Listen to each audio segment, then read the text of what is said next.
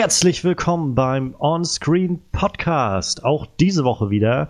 Wir sind wieder mal da und haben wieder ein volles Programm dabei, wenn auch diese Woche etwas anders als sonst.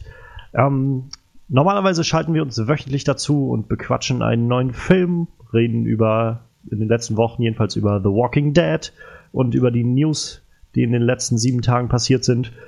Da wir aber diese Woche tatsächlich nichts gefunden haben, was wir gerade gucken, also es ist gerade so eine Fillerwoche irgendwie. Nächste Woche geht's dann weiter mit fantastische Tierwesen und wo sie zu finden sind. Darauf steht Arrival an und so weiter und so weiter. Also wir haben danach wieder volles Programm, aber diese Woche war nicht viel los. Deshalb werden wir uns diese Woche in dieser Folge einfach mal etwas exzessiver den News der letzten Woche widmen. Das heißt, wir beginnen jetzt nämlich gleich mit unserem äh, mit unseren Highlights der Woche, werden da ein paar Themen mal näher beleuchten und heute werden das mehr als drei sein. Danach schalten wir wie immer zu unserem Talking Head on Walking Dead für unsere Walking Dead Review oder Recap der neuesten Folge. Und wir haben auch noch eine kleine, feine Prise Flashlight dabei mit Oja 2, der gerade in den Kinos läuft. Wie immer mache ich das nicht alleine. Ich habe ein großartiges Panel dabei. Ähm, unseren Talking Head on Walking Dead, Frederik. Halli, hallo. Und natürlich unseren Horror-Guy, Horror-Menschen und unseren Horror-Liebhaber, Manuel. Ja, hallo. Der Horror-Typ. Der, so ein Horror-Typ, meine Güte. Ja, ich bin Johannes Klahn und ich will es noch gesagt haben, wie schön, dass noch jemand zuhört. Wir wollen jetzt gleich durchstarten. Das heißt, wir geben gleich erstmal noch die Timecodes durch. Die Highlights der Woche folgen sogleich. Danach schließen wir an mit dem Talking Head on Walking Dead bei eine Stunde 42 und 41 Sekunden. Und zum Schluss unsere kurze Oja Review oder der kleine Einblick in Oja bei eine Stunde 56 und 38 Sekunden. Sehr gut, damit haben wir das auch vom Tisch. Also lasst uns in die Highlights der Woche starten. Highlights der Woche. Ich bin gerade am Überlegen. Normalerweise haben wir das ja irgendwie so, dass ich erstmal alle drei Themen vorlese und wir uns danach was rauspicken, aber ich glaube, bei sieben oder acht Themen könnte das ein bisschen schwierig werden, erstmal alles vorzulesen und dann auch noch ein, danach noch einen Überblick zu haben, was überhaupt da war. Deshalb, ich fange jetzt erstmal mit den, dem ersten Thema an. Und das erste große Thema, und ich glaube, finde ich auch mit eines der größten, die in der letzten Woche passiert sind, Jackie Chan hat einen Ehren-Oscar verliehen bekommen. Oh ja. Also ich finde das irgendwie sehr, genau, sehr beeindruckend, dass es dass er den gekriegt hat. Also ich habe das tatsächlich bis vor ein paar Wochen gar nicht auf dem Schirm gehabt. Äh, als dann irgendwann die Meldung kam, dass er oder dass er den bekommen soll, habe ich halt gedacht, das macht eine Menge Sinn. Irgendwie ja. wird das Zeit. Ja, stimmt. Der Mann ist jetzt halt auch schon über 50, glaube ich. Der ist über 60. Der ist schon über 60. Ja. Meine äh, warte, Güte. ich gebe dir Infos. 54 geboren, 62 ist der Mann. Oh. Dafür hat er sich sehr, sehr gut gehalten. Das sind die asiatischen Gene, die lassen einen jung aussehen. genau. So. Entweder das oder uralt. Ja, so ein Zen-Master. ja, ja, das, das kommt aber ganz plötzlich so, weißt du, so, ja. vielleicht wird der jetzt so 65 und dann so, zack, ist der rapide so ein japanischer, äh, so ein chinesischer alter Mann, weißt du, wie man die so kennt. Und dann spielt er nur noch genau, den, äh, den Trainer. Meister, so, ja, genau. genau. Obwohl er das ja jetzt in den letzten Jahren schon immer mal ab und an hatte. Ja. Aber ja, also ich meine, Jackie Chan ist halt, also ich, ich glaube, auf der ganzen Welt wirst du wahrscheinlich Leute finden, die überall kennt man doch Jackie Chan, oder? Also ja. so jemand, ja. wo, wo, in Zeiten, wo wir irgendwie viel darüber reden, dass Hollywood irgendwie viel zu weiß ist und dass irgendwie es viel zu wenig ähm, Leute mit, mit verschiedenen ethnischen Hintergründen gibt, ist Jackie Chan irgendwie so ein tolles Beispiel für jemanden, der es geschafft hat, groß rauszukommen aus China, der auch irgendwie gar nicht so sehr eingebunden ist in den Hollywood-Alltag. Und naja, ich, ich will jetzt nicht zu viel sagen, aber der muss doch irgendwie schon über 100 Filme gemacht haben oder so. Gewiss, ja. Als, ja, 135 Filme als äh, Schauspieler, sagt IMDb. Ja. Und dabei sind jetzt, naja, gute, gute 8, 9 Stück oder so gerade erstmal in Postproduktion. Also die kommen noch. Meine Güte. Ja. ja. krass. also ich mal, mal gucken, was, was sagt IMDb, wann war sein erster Film? Sein erster Auftritt, da oh, war er noch scheinbar ein Junge, 62. Okay. 62 sogar schon krass. Aber das war, denke ich mal, noch so, auch so danach die nächsten Rollen, so 63 irgendwie als extra uncredited, ja, ja. Ähm, Kid uncredited und so weiter, aber irgendwann dann im Film Tang Rang Ke als Thug Slides Along Floor uncredited. Ich glaube, den ersten Film, den ich von ihm kenne, ist äh, Die Schlange im Schatten des Adlers und den Film habe ich verdammt oft gesehen. Ich und den Film kenne ich richtig gut, weil da von Jean-Michel Jarre Oxygen Part 2 läuft, irgendwann mitten im Film. Fand ich total geil, hm. den, den, den, Song. Einfach diesen Song, den konnte ich den ganzen Tag hören. Der ist einfach so ein geiler Elektro-Song. Der kam irgendwann mitten in diesem Film, deshalb, damit verbinde ich immer Jackie Chan mit diesem Song. Ich sehe gerade Meister aller Klassen 2, da hat er mitgespielt, 78. Ich meine, da habe ich schon mal irgendwas von gesehen. Aber ich muss sagen, von den ganz alten Dingern kenne ich echt nicht so viel von Jackie Chan. Ich kenne eher dann von den neueren Sachen so, die halt für gewöhnlich so im Free TV irgendwo liefen im Fernsehen. Also so Pro 7, Kabel 1 und so. Die hatten ja mhm. öfters mal so ihre Jackie Chan Abende, aber die sind, wenn ich mich recht erinnere, nie bis in die 70er oder so zurückgegangen mit diesen ganz alten Schinken. Ähm, äh, die, City Hunter, die auch, kennst du den City Hunter? Das sagt mir was, ja. Das ist der mit der Street Fighter Szene, wo er zu Chan Li wird.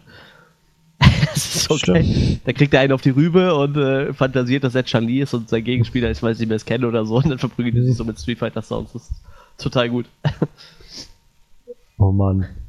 Ja, ich meine, ähm, einer der ersten Rollen, glaube ich, an die ich mich erinnere, wo ich ihn gesehen habe und, und so, dass dieses typische Jackie Chan-Feeling hatte von unglaublich akrobatische Action und auch irgendwie Humor dabei, war, glaube ich, Mr. Nice Guy. Ich weiß nicht, ob ja, ihr den Film ja, kennt. Da ist er ein Koch und ähm, ich weiß gar nicht mehr, was da nachher alles passiert ist, aber ich glaube, da war nachher eine Reporterin oder so, die irgendwie verfolgt wurde, weil sie halt wie immer irgendwelchen Gangstern auf der Spur war oder so. Und er hatte sie mehr oder weniger dann zufällig beschützt an der einen Stelle und dann hingen sie quasi so an ihm und die Gangster waren auch hinter ihm her. Ich glaube, sowas in die Richtung war das. Und daran kann ich mich gut erinnern. Und das waren auch so die ersten Rollen, wo er dann halt, glaube ich, in Amerika halt irgendwie viel gemacht hat und wo irgendwie auch jede zweite seiner Rollen auch immer Jackie hieß oder, oder so. Aber an den, den erinnere ich mich gut und also dass das so mit einer der ersten Filme war, glaube ich, die ich von ihm gesehen habe. Ich finde, der hat alleine schon den Oscar verdient. Der, der, war ja so der Wegbereiter davon, dass Schauspieler ihre Stunts selber machen, ja. kann man sagen. Ne? Ich glaube, der war so mit einer der ersten, der gesagt hat, ich mache alles selber. Ich glaube, mittlerweile macht das nicht mehr. Ich glaube, seit er 60 ist, hat er damit aufgehört oder so. Ir irgendwann hat er auf jeden Fall gesagt, jetzt höre ich auf. Also ich meine, das ist schon damals, so Mitte der 2000er, schon in jedem Interview und unter jedem Film, wenn du so Fernsehzeitschriften ja. hattest und so, wenn dann immer so kleine Infos noch zu dem Film standen oder zu den Schauspielern stand eigentlich so bei fast jedem Film immer drunter sowas wie Jackie Chan macht seine Stunts alle selbst und er hat sich nach eigenen Angaben schon jeden Knochen in seinem Körper einmal ja, ich gebrochen. Sagen, ich, ich hätte ja auch so, gebrochen, so. so ein paar äh, schöne Beispiele. Hier haben wir einmal Schädelbasisbruch, äh, oh, Verletzung der Augenbraue, verloren beinahe ein Auge. Das ist äh, ehrlich. Bei drei Filmen hat er sich die Nase gebrochen, einmal riss ein Stallseil und äh, schlug knapp unter seinem Auge ein. Ausgekugte Schulter, Knieverletzung, Verletzung des Brustbein, Rückenverletzung mit beinahe Querschnittslähmung, Bruch des Fußgelenks, zahlreiche Fingerbrüche, Rückenverletzung. das so, so nur mal, um was in den Raum zu werfen. Dass der doch nicht im Rollstuhl sitzt oder tot ist. Ja. Ich weiß. Es gibt, äh, die Outtakes kommen ja immer am Ende von dem Film und da ja. gibt es halt einen Film, da haut er sich dreimal eine Leiter voll vors Gesicht. Er will die so ich, über seinen Kopf drehen und haut sich die immer ins Gesicht. Das, ja, ich das, meine das sogar, das war, ich glaube, das war sogar Mr. Nice Guy, der Film. Ich könnte sein. bin mir jetzt nicht ganz sicher, aber ich meine, der war, also es könnte der gewesen sein. Ähm, ich, ich mal, äh, es gab auch in irgendeinem Film, ich weiß nicht mehr welcher es war, wo er auf so einem, äh, Hochhaus in New York oder irgendwie sowas, da war so eine so eine Glasschräge oben drauf und erst so diese Schräge runter und dann so quasi zwischen zwei Hauswänden so, die so gerade den Abstand hatten, dass er mit beiden Füßen dazwischen war, ist er dann so da, da drunten, äh, drunter lang und so. Ich halt auch gedacht habe, Alter, der macht diese ganzen Stunts da selber. Also ich meine, der wird sicherlich irgendwie auch noch gesichert gewesen sein, aber ja, trotzdem, das sind irgendwie, ja, ja. weiß ich nicht, 100 Meter oder sowas, die er dann da oben hängt. Also, das ist halt so beeindruckend, was der da gemacht hat. Und gerade, dass sie dann halt auch irgendwann auf die Idee gekommen sind, einfach diese Outtakes so an den Schluss zu packen von dem Film. Ich meine, das ja, wird ja auch immer nur so ein, ne? ja, das wird ja auch immer nur so ein kleiner Teil sein, glaube ich, der, äh, diese Outtakes. Die großen Sachen, also wenn dann halt so ein Schädel Basisbruch kommt oder so, den werden sie wahrscheinlich nicht in den Outtakes zeigen. Hilarious. Aber es ist schon, meine Güte, also das ist, das hat halt, glaube ich, kein anderer Schauspieler nachzuweisen. Also ich glaube nicht mal irgendwie so, so jemand wie Jet Li oder so könnte das jetzt zeigen, so in seinem Lebenslauf irgendwie. Ich habe mir schon alles gebrochen und jeden Stunt selbst, selbst gemacht und so. Meine Güte. Also ich meine, ein Film, den ich halt auch immer noch gerne in Erinnerung habe, den ich auch eigentlich immer wieder gerne schaue, ist äh, Shanghai Noon. Den habe ich auch gesehen, ja. Der ist, der ist ganz gut. Ich finde, ich, ja, das ist halt so ein typischer, äh, wie sagt man, Fish out of water Film, irgendwie so dieser Asiate, der dann da im Wilden Westen unterwegs mhm. ist und sicherlich bedient vieles, ziemlich viele Klischees, aber es ist halt, ich glaube, der nimmt sich halt selbst nicht so wirklich ernst und das macht halt ja. dann auch Spaß. Also gerade dann noch Owen Wilson daneben als so diesen Cowboy möchte gern Sheriff irgendwie. Das war ein sehr, sehr schöner Film. Ich mochte sogar ähm, den zweiten Teil auch noch ganz gerne. Der war zwar nicht mehr ganz so gut, der Shanghai Knights, wo sie ja. dann beide in, in äh, England waren. Aber er war auch okay irgendwie. Also, ich konnte lachen damals drüber. Und gerade für diese Actionsequenzen ist es dann immer gut. Also, die Story ist zwar nicht so wirklich stark, aber dann Jackie Chan zu sehen, wie er dann mit allen möglichen Haushaltsgegenständen irgendwie umherwirbelt und keine Ahnung, Leute fertig macht, das, das war es eigentlich immer irgendwie wert. Habt ihr die äh, Rush Hour Filme gesehen? Nee. Äh, ich glaube die ersten beiden, ja. Ich habe, glaube ich, einen, den ersten, glaube ich, mal gesehen. Also ich meine, ich, ich fand den irgendwie ganz gut, aber ich habe nie den Hype so drum verstanden, weil irgendwie ganz viele Leute so mega drauf abgegangen sind, so mit so einem Oh mein Gott, und Rush Hour 3 kommt raus und so. Und ich habe so, wow, okay. Also, ich fand den jetzt halt okay, aber halt auch nicht besser als jeden anderen Jackie Chan-Film. Und Chris Tucker ist manchmal ein bisschen sehr nervig. Tja, kann ich nicht wirklich viel mitreden. Die einzigen beiden Jackie Chan-Filme, an die ich mich erinnere, sind äh, Karate Kid, die Neuauflage. Stimmt, ja. Jaden Smith. Ja, da, das war ja dann äh, einer der Filme, wo er, glaube ich, seit längerem mal wieder was in Hollywood gemacht hat und nicht so seine chinesischen Produktionen. Hm. Und da hat er ja dann auch diesen Lehrmeister gespielt. Ja, diese, genau. Diese Rolle. Er war, er war echt gut in dem Film. Ja. So, fand ich. Ähm, und ja, eben Shanghai Noon habe ich gesehen. Ich kann mich aber an keinen anderen vollständigen Film erinnern. Ich kann mich sonst auch nur an diese Cut-Szenen am Ende seiner Filme erinnern, die ich hier und wieder mal aufgeschnappt habe. Ich, also ich bin froh, dass ich gerade noch die, ähm, die Liste bei IMDb auf habe. Ich erinnere mich sehr gut an, ähm, an The Tuxedo, Gefahr im Anzug.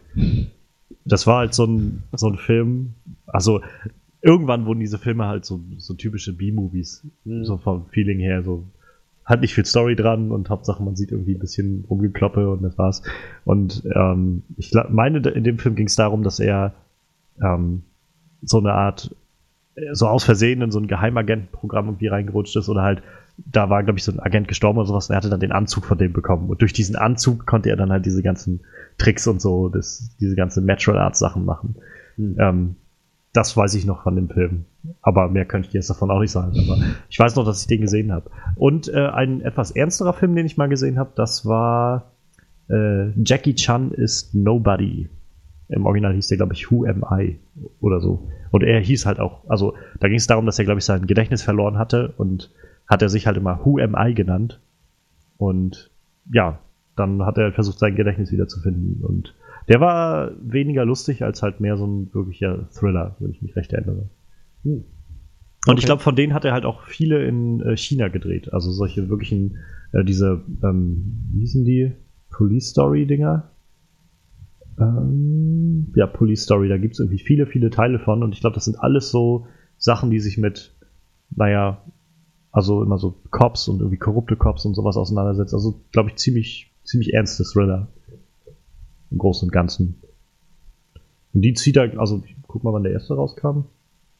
85 kam der erste raus, 88 der zweite und irgendwann 2004 kam New Police Story, das war glaube ich so eine Art Reboot, wo er aber auch wieder mitgemacht hat. Es ist halt irgendwie, er ist halt unglaublich aktiv, also. Ja. Und ähm, er steht sogar im Guinness-Buch für die meisten Stunts eines lebenden Schauspielers. Kann ich mir vorstellen. also generell, ich habe ja also ich glaube, viele vergessen ja immer so Stuntmänner, dass die halt auch irgendwie einen sehr großen Part bei solchen, gerade bei solchen Actionfilmen spielen, weil halt die Schauspieler für gewöhnlich nicht ihr Leben immer so riskieren können und äh, sollten. ähm, und umso beeindruckender ist es dann halt, dass er das auch irgendwie alles selbst macht. ähm, was ich sagen wollte, in ein paar ähm, animierten Filmen war er ja auch dabei.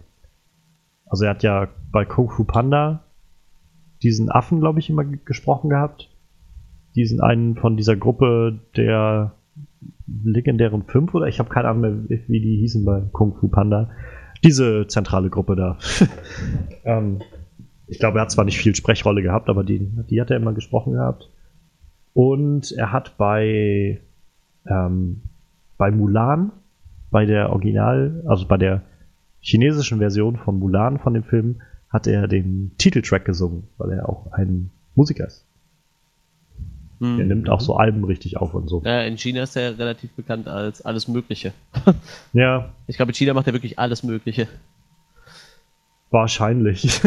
Der kann sich da bestimmt auch alles erlauben, was er, was er machen das will. Das ist so also. äh, in China das, was Shah Rukh Khan in Indien ist. Ich glaube, wer wird Millionär moderiert er nicht, das macht Khan aber. Echt? Ja. Also ich stecke nicht so drin in den Bollywood-Sachen, aber krass, hätte ich jetzt nicht gedacht. nee, nee, der ist bei denen der wird Millionär. Äh wer wird Millionär? Ich sehe gerade, kennt ihr noch diese Jackie Chan Adventures, diese Trickfilmserie? Nee. Kennst du die äh, ja, nochmal? Ja, ja, ja, kenne ich. Ja, die ja, kamen ja. damals von, von RTL 2 immer bei uns in Deutschland. Ja. Ähm, so in ihrem Nachmittagsprogramm. Das war halt einfach eine animierte Serie, wo so typische animierte Abenteuer und so, aber mit Jackie Chan in der Hauptrolle, also dem Schauspieler Jackie Chan. Und ich glaube, er hat sich auch selbst synchronisiert gehabt im Original. Hm. Und ich sehe gerade also von 2000 bis 2005, also die war auch ein bisschen langlebiger. Okay. Ja. Ja. Und hat halt, glaube ich, so ein bisschen die, also war mehr oder weniger kindgerechter gemacht. Sie hatten auch noch so, glaube ich, so eine Nichte oder so von ihm, die dann, also im, der Charakter war halt irgendwie der seiner Nichte und sein, sein Großvater oder sowas. Und die haben dann irgendwie so auch viele magische Abenteuer, so Drachen und, und magische Medaillons und sowas erlebt und so. Aber im Großen und Ganzen ich, erinnere ich mich halt noch gut an die Serie. ja, Jackie Chan bekommt einen Ehren-Oscar. Ähm, ich bin am überlegen, ob ich irgendwie vielleicht äh, überleiten kann von Ehren-Oscar. Mal sehen, wie es Anfang nächsten Jahres aussieht mit den Oscars. Ähm, Nee, das führt mich auch zu nichts irgendwie von der Überleitung. Wir haben kein gutes Oscar-Thema dabei. Ähm, machen wir einfach weiter ähm, mit unserem so langsam wöchentlichen Thema. Was ist los bei den X-Men? wir haben in den letzten Wochen immer wieder darüber berichten können, dass äh, es Probleme am Deadpool-Set gab. Erst ist Tim Miller, der Regisseur, ausgestiegen. Dann ist der, ähm, der Komponist ausgestiegen, der die Filmmusik dazu gemacht hat. Ähm, und dann kam letzte Woche so ganz kurzfristig noch die vage äh, Behauptung, das X-Men-Universum soll gerebootet werden. Ja, was machen wir aus all diesen Sachen? Also, was den X-Men-Reboot angeht. Ähm, ich meine, die wirkliche Formulierung von Simon Kinberg, der jetzt halt, der ja schon seit längerem der Produzent der ganzen X-Men-Filme ist und so, war, dass sie das Universum jetzt neu ausrichten wollen. Ihr Ziel ist jetzt alles ein bisschen, naja, ich glaube jedenfalls so die Kern-X-Men-Reihe ein bisschen neu auszurichten. Ähm, Brian Singer wird nicht mehr als Regisseur dabei sein, nach den Angaben, die es bisher gibt. Hm, schade. Also, ich finde es halt insofern okay, weil ich denke, ich glaube, Brian Singer hat halt so seinen, seinen Juice irgendwie so dagelassen und irgendwie alles gegeben für dieses Franchise und glaube, sowohl für ihn als auch für das Franchise ist es vielleicht ganz gut, wenn da neues Blut reinkommt, so ein bisschen, bisschen neuer, frischer Wind. Und Brian Singer hat jetzt ja auch schon die nächsten Projekte wieder anstehen. Also ich glaube, er wollte eine Verfilmung von 20.000 Meilen unter dem Meer machen oh. und noch irgendeine, irgendwas anderes, was noch groß war jetzt gerade. ach, was war denn das? Ja, schon wieder weg. Naja, auf jeden Fall, Brian Singer ist nicht mehr dabei und wie gesagt, so eine Art Soft-Reboot. Das lässt jetzt halt viele Spekulationen offen, was sie da wirklich vorhaben. Ähm, ich, also meine Vermutung wäre, dass sie jetzt versuchen, sich so ein bisschen abzulösen von dem, von den ganzen alten Schauspielern, die sie bisher hatten. Ähm, die Verträge von Jennifer Lawrence, James McAvoy und Michael Fassbender sind allen Angaben nach ausgelaufen. Ich könnte mir vorstellen, dass McAvoy nochmal wiederkommt und, und Fassbender, also dass die sich wirklich auch dazu überreden lassen würden und Lust hätten. Ich glaube nicht, dass Jennifer Lawrence nochmal Mystique spielen wird. Nein, das Dafür wirkte sie in nicht. den letzten Filmen schon immer zu desinteressiert an der ganzen Sache. Und ähm, was man natürlich auch nicht vergessen darf, als diese, also als alle drei unter Vertrag genommen wurden für X-Men First Class, da waren die halt alle noch bei weitem nicht so bekannt. Hm, die jo. sind halt unglaublich bekannt und unglaublich teuer geworden in den letzten Jahren. Ja, das kann ich mir vorstellen. Und ja, dazu haben sie jetzt ja bei Apocalypse gerade erst neue Charaktere eingeführt und sie planen ja jetzt, glaube ich, so ihre Serie New Mutants oder also Filmserie New Mutants, vielleicht wieder eine Trilogie oder so. Ähm, ich, also meine Spekulation wäre, dass sie sich darauf beschränken werden, dass sie versuchen werden, halt so dieses Image der ganzen anderen Charaktere, die alle so umherschwirrten, erstmal loszuwerden. Wolverine, Wolverine sein lassen, jetzt ihm seinen letzten Film noch geben mit Logan und ansonsten halt schauen, dass man quasi noch mal ein bisschen neu durchstartet. Ähm, ich rate mal nicht, dass sie jetzt alles andere so retconnen werden und sagen, irgendwie ist alles nicht passiert, was, was wir in den letzten Jahren hatten. Ich könnte mir einfach vorstellen, dass sie es jetzt nicht weiter thematisieren und einfach sagen, okay, wir erzählen halt eine komplett neue Story irgendwie, wir fangen nochmal für uns jetzt quasi bei Null an, wir ziehen Schlussstrich. Es spielt irgendwo alles im selben Universum und wenn man will, kann man irgendwie in 20 Jahren oder so immer nochmal einen, einen alten James McAvoy dann dazu nehmen oder so. Aber im Großen und Ganzen machen wir jetzt so eigene Geschichten mit denen. Wäre so meine, meine Theorie dabei, aber was glaubt ihr denn? Das wäre eine schlaue Herangehensweise, wenn du mich ja. fragst. So, ich meine, ich bleib dabei, Brian Singers X-Men Apocalypse fand ich wirklich, wirklich gut. Und sie hätten so weitermachen können, aber anscheinend ähm, kam das ja insgesamt nicht so nicht so gut an. Aber naja, wenn sie es richtig machen, wenn sie das Reboot richtig angehen, wenn sie nicht sagen, ja, Hauptsache alles anders, wenn sie eben das nehmen, was bisher funktioniert hat und vielleicht die Sachen ausbessern, die nicht so gut funktioniert haben, dann kann das was werden. Ansonsten wird es ein Reboot, das komplett alles mit sich in den Abgrund reißt. Ähm, was würdest du denn davon halten, wenn sie so eine, hm, so eine Star Trek-Strategie fahren? Und einfach so eine Art neue Zeitlinie aufmachen oder sowas, in der. Oder das vielleicht auch so erklären, dass quasi durch Days of the Future Past so eine neue Zeitlinie aufgemacht wurde, wodurch wir halt den ganzen Rest jetzt erstmal eigentlich vergessen können. Bloß nicht. Oh, ich wollte gerade sagen, das wäre eigentlich in Ordnung. Das ich funktioniert mein, doch bei DC schon nicht. Dann soll es mit Marvel bitte direkt sein lassen. Also DC mit ihrem Multiverse, die fahren sich ja gegenseitig selber nur gegen die Wand. Das kann, das kann eigentlich nur voll in die Hose gehen.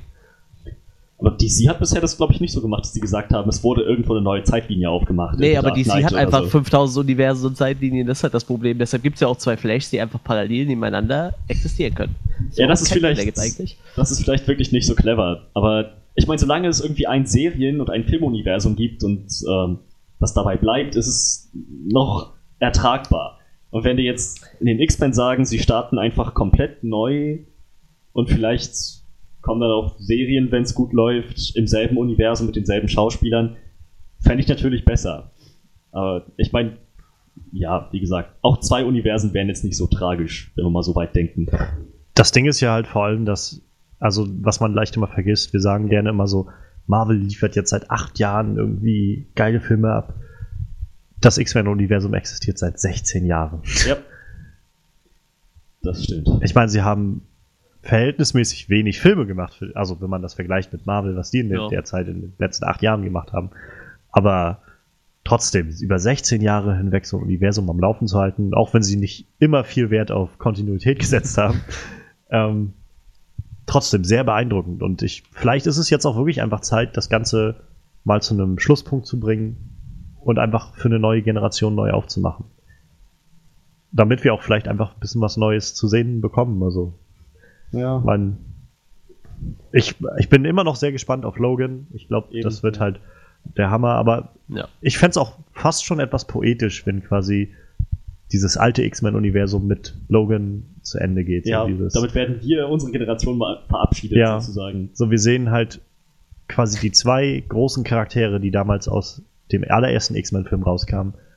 Halt Wolverine und Professor Xavier und wie beide irgendwie wahrscheinlich zum, zu so einem Endpunkt kommen. Und das dann vielleicht auch einfach so stehen zu lassen, ist vielleicht keine schlechte Idee. Sehe ich ganz genauso. Hoffentlich lassen sie es Ja. aber irgendwie gut stehen. Ja. Ja. Das ist irgend so ein tragisches, furchtbares Ende, wo man denkt, wow, die sind jetzt beide krepiert, ohne auch nur irgendwas von dem zu erreichen, was sie sich vorgenommen haben.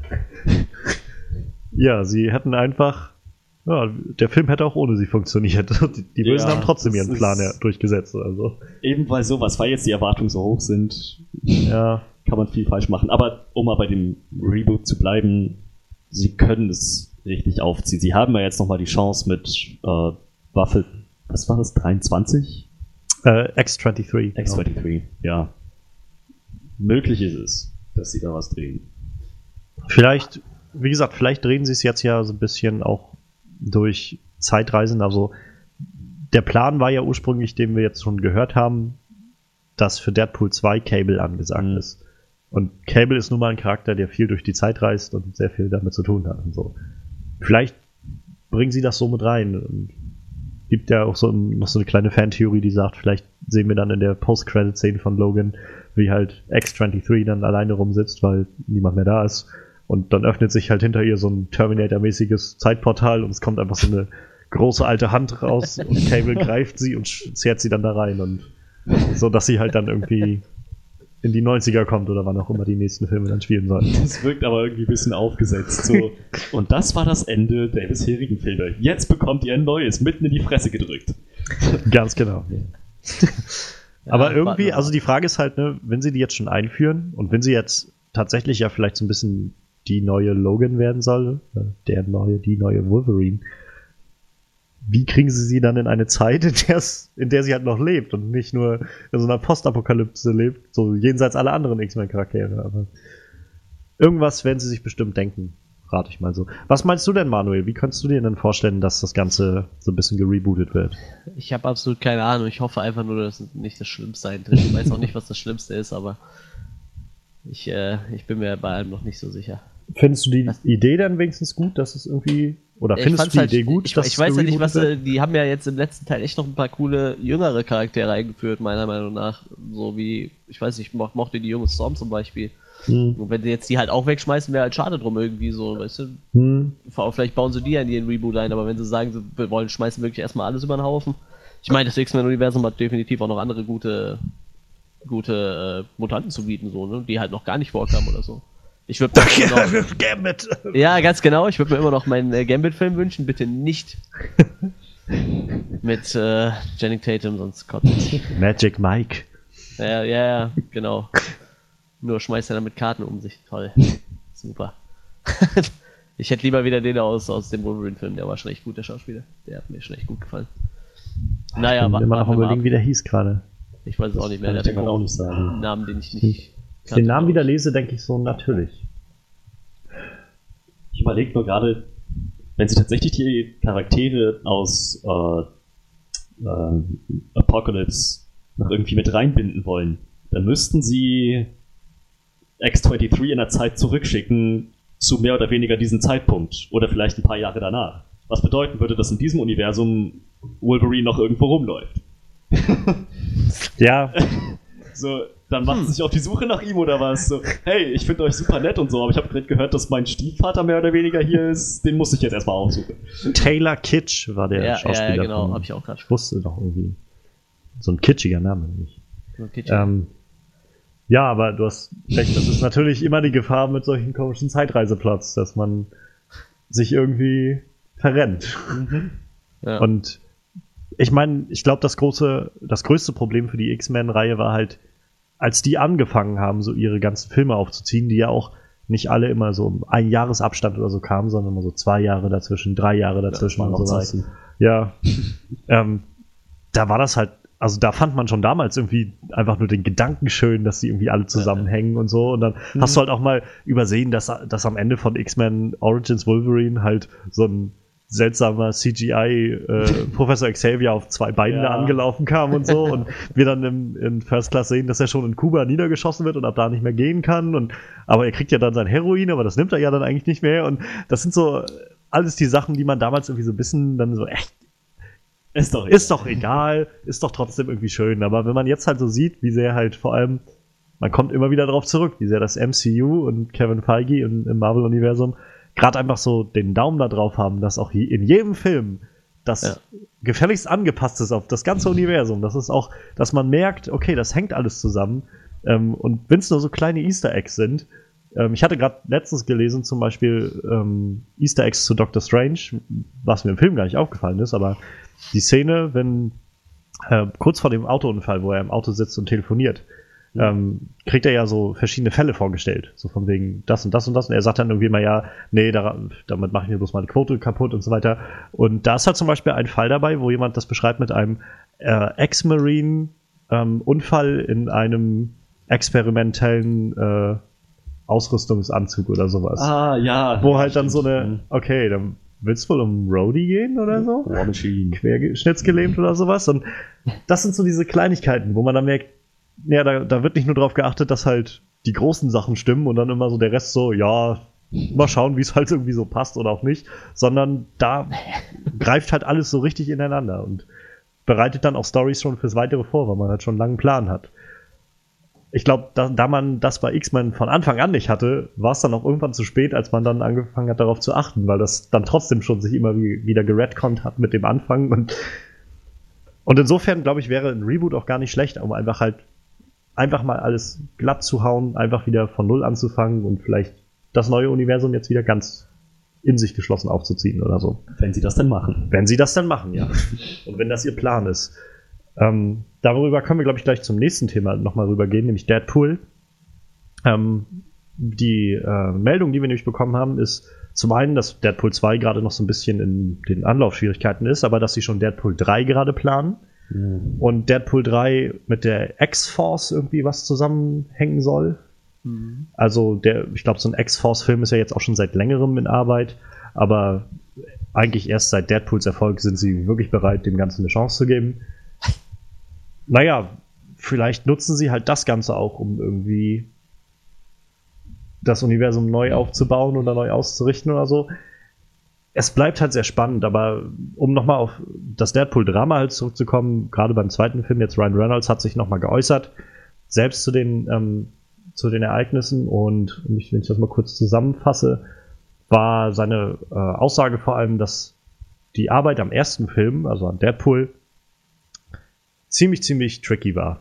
Also, weil die einfach viel Stress und Druck hatten und so weiter, weil gab nicht so viel Geld, gab einen ziemlich engen Zeitplan und wenig Vertrauen vom Studio in die rein.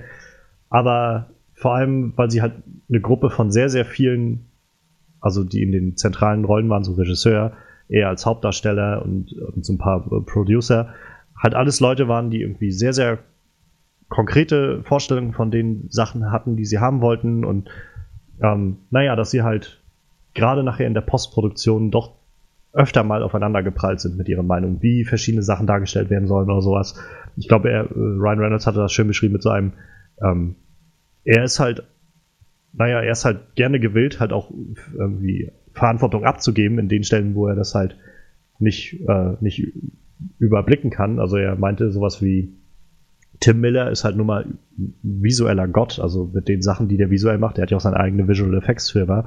Er wird ihm da nicht reinreden, wenn der sagt, was, was da visuell gemacht wird. Aber wenn es halt um Deadpool zum Beispiel geht, wo er meint, ich bin, ich habe mich seit elf Jahren mit dieser Rolle auseinandergesetzt, seit elf Jahren versuche ich diesen Charakter auf die große Leinwand zu bringen, ja. dann habe ich halt auch meine Vorstellung davon, wie ich diesen Charakter vielleicht an gewissen Stellen spielen will oder sowas. Und naja, also auf da, auch da gab es halt wohl viel, so einige Streits, die dann mal so ein bisschen rausgebrochen sind. Ich glaube, seine grundlegende Meinung, wie das halt in solchen Interviews ist, ist halt, im Endeffekt sind wir halt gut klar miteinander klargekommen und haben das halt alles über die Bühne gebracht. Und ähm, ja, was, also was mir halt diese ganze Geschichte sagt, ist irgendwie zum einen Respekt, dass sie das alles so unter Dach und Fach gehalten haben. Also davon kam ja überhaupt nichts raus vor Deadpool. Ja. Und ich glaube, wäre da noch was rausgekommen, das hätte dem Film auch wahrscheinlich etwas geschadet und so ein bisschen Vertrauen rausgenommen. Mhm. Und gerade in so einer Zeit, wo wir irgendwie gefühlte alle zwei Monate hören, dass wieder irgendein Regisseur ein DC-Projekt verlassen hat. oder irgendjemand sagt, das Skript von dem Film ist scheiße oder sowas. Ähm, ist es sehr erstaunlich, dass da nichts rausgekommen ist damals. Ähm, und das auch zu so einem guten Ergebnis geführt hat, wie wir halt bei Deadpool das hatten. Ja.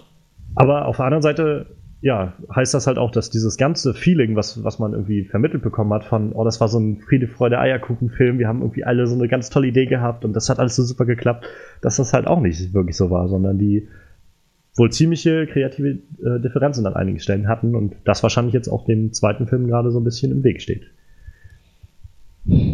Tja, es ist, ist also halt nicht so schön. Ja, ich bin halt auch echt gespannt, wo das, wo das hinführen soll. So. Also, was das jetzt heißt, ob sie sich jetzt irgendeinen so Regisseur holen, den man halt mehr oder weniger gut, dem man einfach bloß sagt, das und das und das wollen wir haben, also macht das mal so. Oder ob sie tatsächlich sich jemanden holen, der mit einer gewissen Vision daran geht, aber ob das dann wieder mit dem zusammenpasst, was Ryan Reynolds genau, sich vorstellt ja. und so. Das ist halt alles ziemlich, ziemlich schwierig, glaube ich. Und ich meine, generell ist es, glaube ich, schwierig, so einen Film umzusetzen. Aber naja, am Ende nimmt mir das gerade so ein bisschen, bisschen, weiß ich nicht, Vertrauen auch in Fox, habe ich so das Gefühl. Also, wo ich so letztes Jahr, oder wann war es? Doch letztes Jahr, als der Fantastic Four, Fantastic kam, wo da das schon irgendwie so mit dem, ja, und Regisseur und Fox kommen überhaupt nicht miteinander klar und so. Und naja, jetzt kriegt man irgendwie die nächsten die nächsten Meldungen, dass halt an so einem Fox-Projekt irgendwie man sich immer noch nicht einig ist, wie das jetzt angegangen werden soll und so. Und gerade bei so einem Projekt, was, naja, echt viel Geld eingespielt hat, hoffe ich mal, dass sie jetzt auch nichts übereilen und nicht sagen, ja, okay, wir müssen jetzt aber irgendwie einen Starttermin halten und jetzt kommen da irgendwie der und der Regisseur dazu und ich glaube, das ist halt das beste Rezept, dass man halt wirklich vor die Wand fährt mit so einem Film.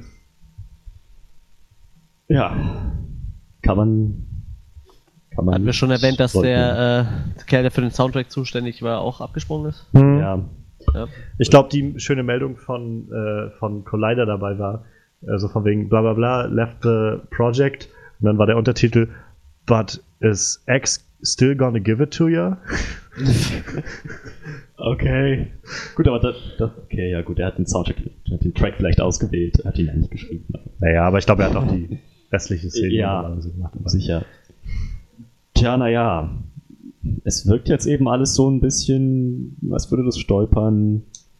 Und wenn sie jetzt, also wenn es zusätzlich zu diesem, zu diesem Chaos, was jetzt da hinter, hinter der Bühne sozusagen abläuft, wenn die dazu jetzt noch Zeitdruck haben, dann mache ich mir echt Sorgen um den Film. Ja. Ach, das klappt schon. Das klappt schon. Hat ja das letzte Mal auch gut geklappt, ne? Tja ich, ich weiß nicht, ich bin so ein bisschen, naja, ich habe ein bisschen Sorge einfach. Ja, geht mir auch langsam und ähm, meinetwegen sollen sie sich alle Zeit nehmen, die sie brauchen. Ich muss nicht alle, also ich brauche nicht jedes Jahr irgendwie immer so einen neuen Film gleich sehen. Also mhm. ist natürlich eine schöne Sache, aber muss jetzt auch nicht zwingend sein. Soll er lieber gut sein. Genau, ganz genau. Also dann halt lieber so wie Christopher Nolan, yeah. damit wir den auch mal wieder erwähnen ähm, wie er das bei seiner Dark Knight-Trilogie aufgebaut hat, zu sagen, ich mache einen Dark Knight-Film, ich mache einen anderen Film dazwischen, ich mache wieder einen Dark Knight-Film, wieder einen anderen Film dazwischen und dann schließe ich die Trilogie ab. Mhm.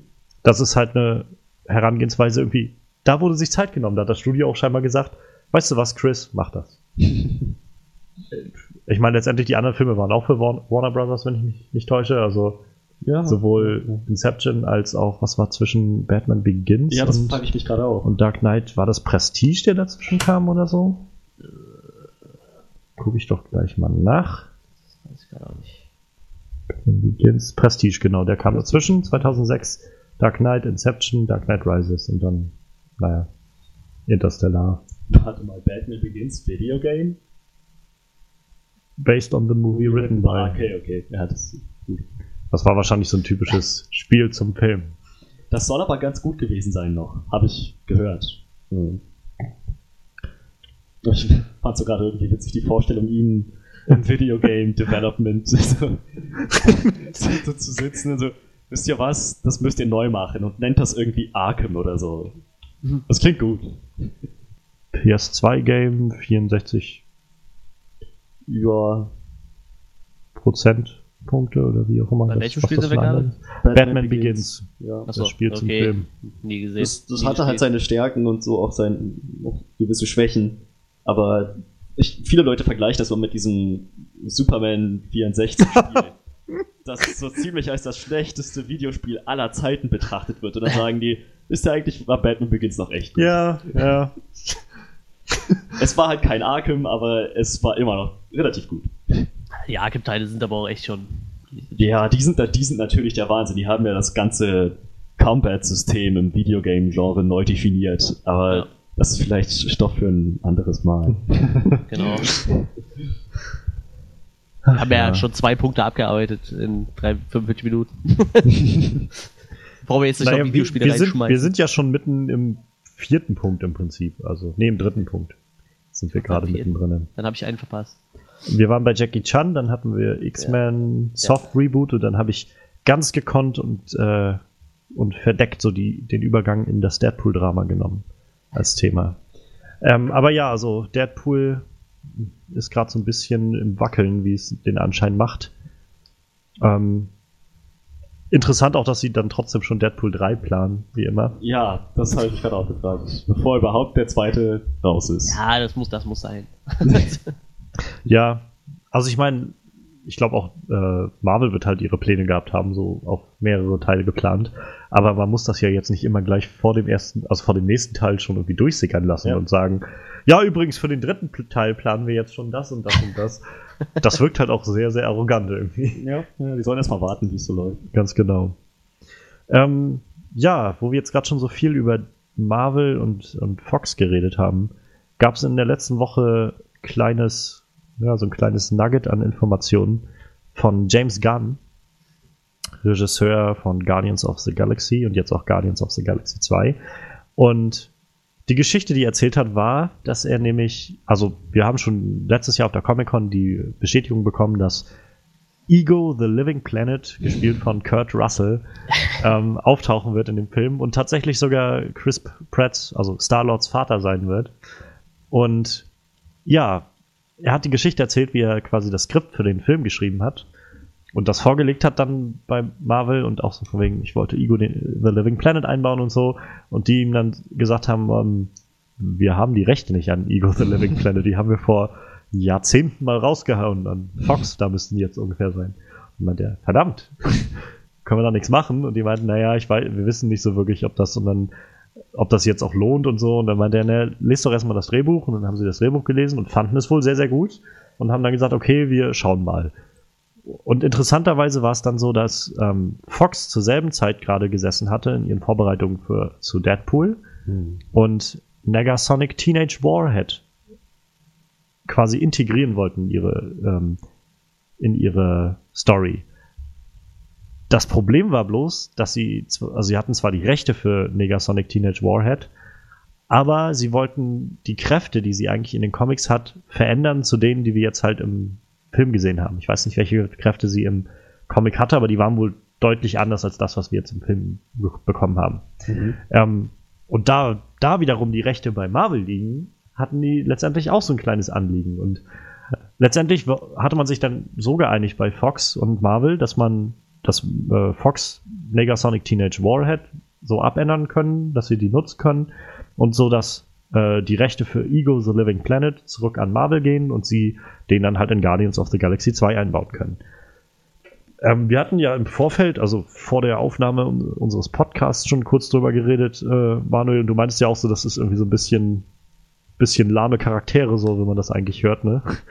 Ja, Wenn ich habe so- halt was anderes erwartet von Ja. dieser Riesenmeldung. So, Marvel und Fox einigen sich, so geil. Avengers vs. X-Men. Und, äh, komm, scheiße. Ja. Das ist dann immer so der, ne, man denkt dann, wenn man diese Nachricht erst liest, und es wird ja dann auch mal so groß in den, in den Titeln dann Ja, äh, ja. angepriesen, so Fox Marvel Deal. Und so, du denkst dann gleich so, oh Gott, das letzte Mal, als wir so einen Deal hatten, Marvel Sony, kam Spider-Man zu den Avengers. Oh mein Gott. Ja, ja. Naja, und dann kommt halt Negasonic Teenage Warhead gegen Ego the Living Planet. Das ist natürlich jetzt an sich nicht so eine mega große Sache, zu, zumal wir Ego the Living Planet auch noch nicht gesehen haben. Also wie er letztendlich auftritt in dem ganzen Film und wie die Rolle so da. In den Comics ist er ein ziemlich, ziemlich übler Charakter. Also er ist, er ist wirklich bösartig. Oh, okay. Der ist ein Planet. Äh, ja, aber das, das fand ich halt interessant. Es gibt auch im DC-Universum einen lebenden Planeten, der dem Green Lantern Corps angehört. Stimmt, ja, ja du sagst, ja. Und der ist, also der ist pur gut. Und dann gibt's halt im Marvel Ego. Diese Missgeburt von einem hässlichen Ekelplaneten. Ich glaube mal, er ist halt sehr egoistisch, ne? Das sollte man meinen bei dem Namen, ja. ja, ich weiß nicht, magst du uns einen kleine, kleinen Einblick in den Charakter geben? So gut kenne ich ihn gar nicht. Ich weiß nur, ich habe ich, ich hab eben nur, ich habe ich hab seine äh, Character Bio bei Marvel Wiki ja einmal quasi überflogen. Ah. Er hat eine Menge Aliases, äh, quasi Pseudonyme. Ich kann mich aber an keinen mehr erinnern. Äh, ich weiß, dass er. Ich, ich, glaube, er hat irgendwann mal mit Thanos zusammengearbeitet und er will der Erde auch nichts Gutes. Wie gesagt, zu viel weiß ich nicht. Ich habe aber ja. ein Bild von ihm gesehen und er sieht wirklich ziemlich fies aus. Ach ja, mit Galactus hat er auch zusammengearbeitet, genau, glaube ich. Ne? Das, das, ich bin über Galactus an ihn gekommen, ja. Mit Galactus ja, hat er zusammengearbeitet. Ja. Galactus ist nicht unbedingt böse, aber nee. verfolgt noch keine noblen Ziele. Nee. das ist halt Galactus, ne? Ist halt so, eine, so ein außenstehendes Wesen irgendwie, was einfach so sein ja, Ding macht. So. Ja, man braucht ihn irgendwie, aber ja. man sollte ihn trotzdem auch vermeiden, wenn es geht. Ja. Ja. Das, das Ding ist halt immer, so Marvel sagt dann, ja, wir hauen die, die Rechte an X-Men, haben die dann an Fox rausgehauen. So, dann irgendwann merken die, ja scheiße, aber wir haben ganz viele Charaktere bei den Avengers dabei, die aber auch gleichzeitig X-Men sind. Weißt du? Und dann musst du halt irgendwann anfangen, dich zu einigen. Aber naja, da sind halt immer nur so Kleinigkeiten. Ne? Also beim Beispiel Scarlet Witch und Quicksilver ja, genau. war es zum Beispiel so, dass sie sich, wenn ich mich recht erinnere, halt nicht irgendwie rechtlich einigen mussten. Also sie mussten irgendwie keine Anwälte einschalten oder irgendwelche Deals aushandeln, weil sie halt beide belegen konnten, quasi durch die beidseitige Angehörigkeit dieser Charaktere sowohl in den X-Men als auch in den Avengers. Ähm, naja, hatten halt beide einen Anspruch auf diese Charaktere. Sie mussten halt nur auf Nummer sicher gehen, dass halt das nicht dieselben Charaktere sind. So, dass halt ja, nicht der Quicksilver aus dem einen der Quicksilver mhm. aus dem anderen ist und dass die Leute in Marvel halt sie nicht Mutanten nennen dürfen. Ja, aber das Ding ist, X-Men ist ja auch, äh, Wolverine ist ja auch schon ewig lang ein Teil von den Avengers, so, weißt du? Ja, aber dann, dann ist dann immer die Sache so, weißt du? Äh, ich habe gerade gelesen, Ego the Living Planet ist eigentlich ein Charakter aus Thor. Also der hat bei Thor angefangen. Ja, aber halt irgendwie so scheinen sie die Rechte ne? davon ja rausgehauen haben. Ich meine, wir kennen ja, halt diese ganzen Deals ja nicht. Das ist halt immer ein bisschen. Ja, ja aber schade. das ist das halt, weißt du? Hinter den Kulissen werden die sich wahrscheinlich ständig wegen irgendwas einigen müssen, weil irgendein Charakter irgendwann ja. einen Kurzauftritt hatte und weißt du, so, mhm. oder mal für eine kurze Zeit dabei war. Spider-Man war ja mal bei den Fantastic Four irgendwann dabei, als ich glaube, die Fackel gestorben ist oder so. Das das ist halt immer so eine Sache, ne? Aber du bringst halt einen guten Punkt auf, wenn du halt sagst, sowas passiert halt hinter den, äh, ja, hinter den Vorhängen immer viel. Und gerade, dass wir halt so jetzt mal so einen kleinen Einblick kriegen in so einen Deal, das gibt mir halt zu denken, was wohl noch so für Deals laufen. Also zwischen gerade Fox und Marvel, was ja eigentlich so mal zwei Fronten sind, von denen man lange davon ausgegangen ist, die werden sich niemals an einen runden Tisch setzen können, um irgendwas auszuhandeln. Weil irgendwie Fox viel zu angepisst davon ist, dass sie diese ganzen Rechte für ja, für Spielsachen und sowas, diese ganzen Actionfiguren von den X-Men und so, die haben die ganzen Rechte dafür nicht und können die deshalb alle nicht produzieren.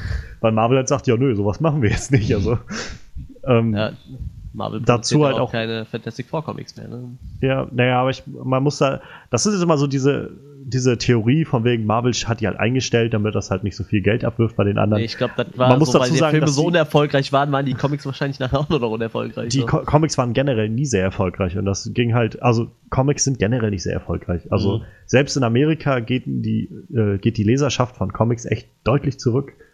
Klar, bei den ganzen Filmen, die wir kriegen. Ja, viele, viele haben halt gehofft, dass halt durch diese Filme vielleicht so ein neues Interesse wieder entsteht, äh, so an den Comics, aber also es wird wohl teilweise ein bisschen mehr so, halt diese, diese großen, ne, was ja, du jetzt hast, so ja. dein Captain America oder dein Iron Man wird ja, halt genau. wieder ein bisschen mehr gelesen. Aber es ist halt echt nicht so, dass, dass die Leute jetzt auch, also selbst die sind halt nicht so, dass man sagen könnte, da sind die Regale regelmäßig leer. Deshalb, Comics sind halt jetzt nicht das Medium und halt immer diese, diese Ausrede von wegen, naja, würde, ich glaube, irgendwo gerade jetzt letzte Woche oder so hatte auch jemand von der X-Men-Seite, glaube ich, so, ein, so einen Kommentar gelassen mit so einem, hätte Marvel halt noch die Rechte und hätten die quasi die X-Men-Filme gemacht, dann, dann würden die X-Men-Comics halt viel besser verkauft werden. Mhm. Ich glaube, der war halt ein Writer von X-Men-Comics.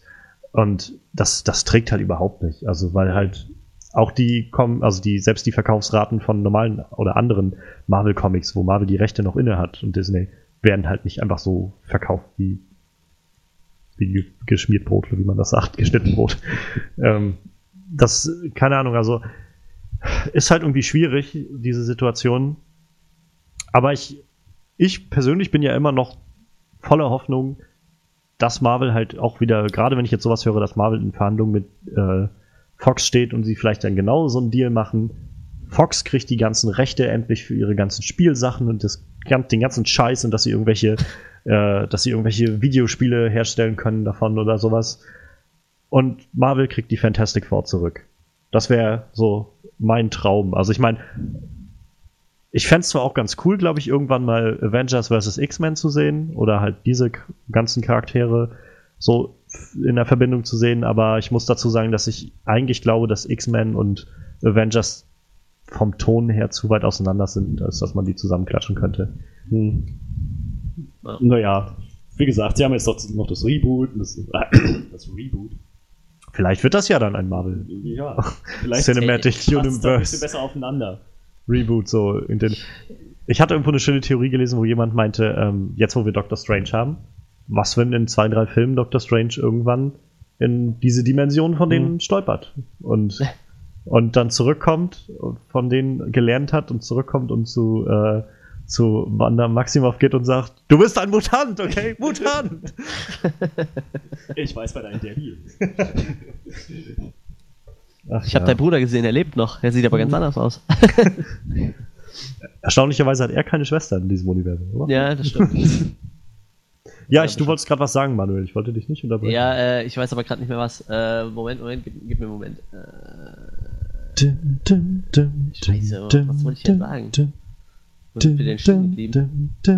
War da der Deadpool, vielleicht auch irgendwas zu Comic. Nee, nee, das hatte was mit. mit Achso, äh, Fantastic Four, das war's. Ähm, ja, die Frage ist halt, äh, die Rechte gehen ja automatisch an Marvel zurück, wenn x Jahre nichts passiert. Das ist ja, glaube ich, bei ja. Rechten so, die Marvel abtritt. Ja, ja. Und die Frage ist, was, was machst du jetzt mit Fantastic Four? Wartest du jetzt wieder bis kurz vor Ablauf der Frist und haust wieder einen Film raus, der wahrscheinlich wieder voll in die Hose geht? Oder sagst du irgendwann drauf geschissen? Ich das ist es nämlich. Ab, so. Also ich Weil kann mir halt bringt ja auch nichts. Beim besten Willen, ich kann mir nicht vorstellen, dass Fox nochmal 50, mhm. 60 Millionen in ein ja, Fantastic Four Projekt steckt, was wieder kein Geld abwerfen wird. Ja sie haben es dreimal versucht und alle drei Male waren bei den Kritikern und bei den Fans einfach unten durch. Ja. Und der letzte war noch der halt schlimmste von allen. Ja, da wo man Stimmt eigentlich allerdings. noch gehofft hätte, dass sie sich jetzt die Chance nehmen, die Zeit nehmen, das ja. was zu lernen, das richtig zu machen. Nö, sie haben halt wieder irgendwie kurzfristig festgestellt, oh, nächstes Jahr laufen unsere, X, äh, unsere Fantastic Vorrechte ab. Ja, ähm, ja, Lass uns mal noch fix einen Film drehen. Ja, so in etwa war es auch, ne? Würde es denn reichen, wenn sie irgendwie in irgendeinen ihrer Filme Reed Richards mit einbinden? Hätten sie dann die Auflagen halt, erfüllt? Das ist eine sehr gute Frage. Ich glaube nicht, oder? Also ich könnte mir. Wahrscheinlich nicht. Ich denke mal, du musst schon ich würde halt mal raten, Banner wenn machen. Ja, ich rate mal einfach, wenn das so wäre, hätten sie es bestimmt schon gemacht, bei ihren mhm. X-Men das irgendwo mit einzuziehen oder so. Die laufen halt einmal so durchs Bild im nächsten X-23-Film. Hallo! So, so in der Art von den mit 2000er Filmen, so mit diesen knallblauen Anzügen und so. Hi! Und Marvel sitzt dann nur so irgendwie im Cutting Room. What the hell? euer Ernst? Aber, also ich könnte mir halt vorstellen, dass sie vielleicht, wenn sie die Rechte wirklich abgeben, wieder an äh, Marvel, dass Marvel die halt auch erstmal gar nicht groß als eigene Filme aufzieht, sondern halt auch erstmal dann so portioniert halt einsetzt in verschiedenen Filmen. Irgendwo halt den Reed Richards einbauen, irgendwo die Sue Storm einbauen, einfach weil sie auch wissen, dass in den letzten Jahren diese Marke jetzt nicht den besten Ruf wegbekommen hat. Fantastic Four. Ähm, bis sie dann irgendwann vielleicht, was ich, am Ende von Phase 4 oder so dann so vielleicht als letzten großen Film so ein Fantastic Four Avengers großes Ding machen. Wenn sie die Rechte noch kriegen, für, vielleicht gleich mit für Dr. Doom und Galactus mit. Hm. Oh Mann, Galactus wird auch eine sehr interessante Geschichte. Ja, also. ich, ich hätte mir tatsächlich wirklich nochmal einen äh, Silver Surfer-Film gewünscht, also so ein Solo-Film, weil Silver Surfer fand ich eigentlich ziemlich cool. Ja, der ist auch ein eigentlich ganz cooler Charakter. Die Origin-Story von dem ist doch das, das Interessanteste. Ja, ja, ja, ja, ziemlich übersprungen haben. Ja, das Dramatischste an dem ganzen Film. Ja, ich weiß nicht, also ich würde auch tatsächlich, glaube ich, gerne sehen, wie Marvel Dr. Doom einbauen könnte. Ähm, man sagt ja immer, Marvel hat so diese, die schwachen Bösen und so, wo ich halt glaube, wenn man halt mit Dr. Doom hätte man halt die Möglichkeit, jemanden wie Loki aufzuziehen, der halt über viele Filme da ist, der halt so eine ständige Bedrohung irgendwie darstellt und der halt auch vielleicht ein bisschen, naja, abwechslungsreicher ist als alles, was wir bisher so gesehen haben, von Male Kid über ach, keine Ahnung, ich den Namen schon wieder alle vergessen, irgendwie Cassilius und den wir dann noch so hätten. Also, äh, der Mandarin. Der Mandarin, ja. Ich bin der Mandarin! und dann hat Pepper ihn einfach umgehauen. Ja, oh, Pepper war Das war echt traurig. Das war wirklich traurig. Der ganze Auftritt war traurig. Ja, der Film ist auch so ein bisschen, ja. Oder also, eigentlich noch trauriger fand ich halt Whiplash eigentlich als Bösen. Weil ich so, ja. Das war halt nicht mal, da war ja nicht mal irgendwie, also da war schon wenig Charakter und dann war halt auch wenig Charisma oder sowas da. Es war halt einfach nur dieser russische Stereotyp irgendwie. I want my boot. Ja. Und ich meine, der Mandarin war jetzt nicht wirklich clever, aber es war wenigstens irgendwo ein, ein unvorhergesehener Twist. So. Ja. wenigstens das. Und Ben Kingsley hat eine Zeit lang wenigstens eine Art Mandarin ja, gespielt. Genau. Ja, tja. Ja, de, vor allem, die haben den gecastet und ich dachte so, geil. Absolut geil. In allen Trailern. Ja. In allen Trailern von dem Ding. Das war so geil, diese Szene immer, wie halt so diese ganzen Terrorausschnitte und so, wie er da saß und dann irgendwie diesen Kicks zertrümmert hat und so. Und einige bezeichnen mich als äh, Terroristen. Ich sehe mich mehr als Lehrer. es passte halt auch, weißt du, der war auch ja. echt echt nah am Comic dran, weißt du? Und dann sagen die, ja, nee, war nur ein Schauspieler, weißt du? Ich ach, der kann echt nicht in Ernst sein, oder? Also ich meine, Marvel hat sich ja noch das Hintertürchen aufgemacht zu sagen, es gibt halt den echten Mandarin noch da draußen und der fand das jetzt auch nicht so geil, dass sie seinen Namen irgendwie so in den Schmutz gezogen haben, aber ja, aber dann haben sie nicht mehr Ben Kingsley. Das für den Film, ja genau, für den Film war es jetzt halt trotzdem ein bisschen sehr schade. War Ultron eigentlich als Antagonist beliebt? Oder war das auch so ein Backwerfen? Also ich persönlich mochte Ultron sehr gerne. Ich fand, also ich fand halt die Darstellung auch sehr, sehr gut von James Spader. Noch die Art und Weise, wie er so geredet hat. Mhm. Aber er war halt auch wieder bloß nur ein Filmbösewicht, ne? Also. Ich meine, sie haben sich halt ein bisschen Zeit genommen, den ein bisschen mehr einzubauen und ihm ein paar mehr Szenen zu geben, als wir das zum Beispiel bei Malekith oder sowas hatten. ähm, aber ja, es war jetzt auch nicht so, also für mich nicht so, dass ich das Gefühl hatte von, ja, irgendwie ging das jetzt voll dramatisch zu Ende oder so. Es war halt, gerade das Ende war bei Age of Ultron für mich so ein bisschen, bisschen, naja, sehr repetitive im Vergleich zum Vorteil. Einfach wieder so dieser, dieser Böse und irgendwie seine Horde von gesichtslosen Minions, die alle bloß niedergemacht wurden und zum Schluss hat man halt den Bösen dann gekriegt und dann war alles vorbei. Tja. Nein als er angekündigt wurde, weiß ich auf jeden Fall, war der Hype ziemlich groß. Aber das heißt ja meistens nichts. Ne? Ja. Ich kann mich noch erinnern, wie, glaube ich, kurz nach dem ersten Avengers-Film, als nur so ein kurzer Teaser kam, wo sie eigentlich nur so ein, äh, quasi noch wie aus dem Comics dieses Design von Ultrons mhm. Gesicht so hatten. Und dann hat man einfach bloß so Sätze gehört aus dem ersten Avengers-Film, wie die alle so durcheinander geredet haben und so dann so dieses Avengers-Symbol sich weiter formiert hat und irgendwann halt so auseinandergebrochen ist, bis dann halt dieser Ultron-Helm entstand und dann war so die Ankündigung, ja. der nächste Avengers-Film in zwei Jahren dann oder drei Jahren wird dann halt Age of Ultron werden. So mit Ultron als Bösen. Das war doch das erste Mal, wo ich überhaupt was von Ultron gehört hatte. Also so, okay, das musst du erstmal googeln. Wer ist Ultron eigentlich? Ja, das ist doch bei den meisten Charakteren so, oder? Ja. Also ich, ich kenne sehr, sehr wenig Charaktere wirklich durch naja, das ist, von Comics halt. Ne? Das ist ja das, was Marvel irgendwie geschafft hat. Sie haben mhm. die Rechte für die ganzen Großen halt alle rausgehauen. Sony hat Spider-Man bekommen, die X-Men gingen alle an ja, ja. Äh, Fox, Fox und Fantastic ja. Four und sie saßen halt da und haben immer gesagt, okay, wir machen jetzt aus dem, was wir noch haben, machen wir jetzt was. Iron Man, kennt irgendwie so jeder zweite vielleicht. Ähm, Captain America hat auch schon mal irgendwer gehört. Thor, das kriegen wir irgendwie hin. und Hulk. Hulk kriegen wir auch irgendwie hin. Und es hat funktioniert. Hat funktioniert ja. Und soweit, dass wir jetzt Doctor Strange und die Guardians und Ant-Man und so bekommen haben. Und Ego. Ich meine, ja. er ist kein guter Charakter in den Comics, aber ich freue mich trotzdem irgendwie einen bösartigen Planeten zu sehen. Ich bin halt echt gespannt, vor allem Kurt Russell da drin zu sehen in der Rolle. Ich bin auch echt gespannt, ob es wirklich so dargestellt wird, dass es Planet ist, weil das wird ziemlich schwierig machen zu erklären, warum er Stardust Vater ist. So. so ein Stück Sand oder von, von Maui oder. Ich meine, ja, mich, ich meine mich zu erinnern, dass sie gesagt haben, also er ist schon ein, ein Planet an sich, aber es gibt wohl noch irgendeine andere, irgendeine andere Darstellung oder so. So dass er halt auch menschliche Formen oder sowas annehmen kann. Also, ähm, ich äh, kann dir mal noch ein Bild schicken. Ich, ich schmeiß das mal hier in den TS. Verdammt, da ging es nicht rein. Da. Ähm, das ist von der Comic-Con. Da hatten sie halt so einen Stand und dieses Kostüm, was du da jetzt siehst, ist halt das Kostüm von Ego the Living Planet. Und im Hintergrund siehst du aber auch nochmal die Zeichnung von Ego ja, als genau, Planet genau. halt.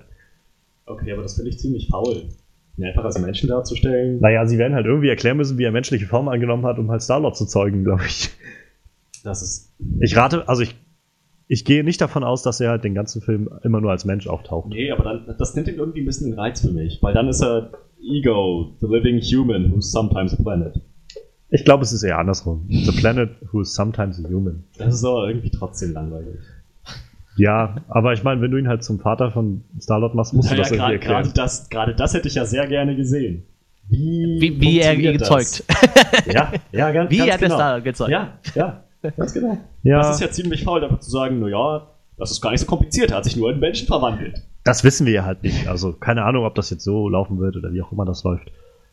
Es gab nur ein Kostüm, was wir gesehen haben. Also ja, wird ja auch noch eine andere Form irgendwie haben. Mal gucken. Sonst wäre es seltsam, wenn irgendwie ein Planet mit einem mit einer Frau auf einem anderen Planeten irgendwie. Oh Gott. Naja, sie kann ja direkt auf dem Planeten sein. Sie müsste ja gar nicht mal auf einem anderen Planeten sein. Naja, aber ich glaube, Star-Lords Mutter war jetzt nicht auf einem anderen Planeten, oder? Oh Gott, wer weiß, nachher kommt irgendwie dieser Plot-Twist, dass sie dadurch bestimmt Krebs gekriegt hat oder so. Das kann ich gar nicht mal ausschließen. So wie bei Spidey oder so damals. In dieser Spider-Man-Geschichte mit äh, Barry Jane und so. Naja. Äh, ja. Fox Marvel Deal, da kamen wir her.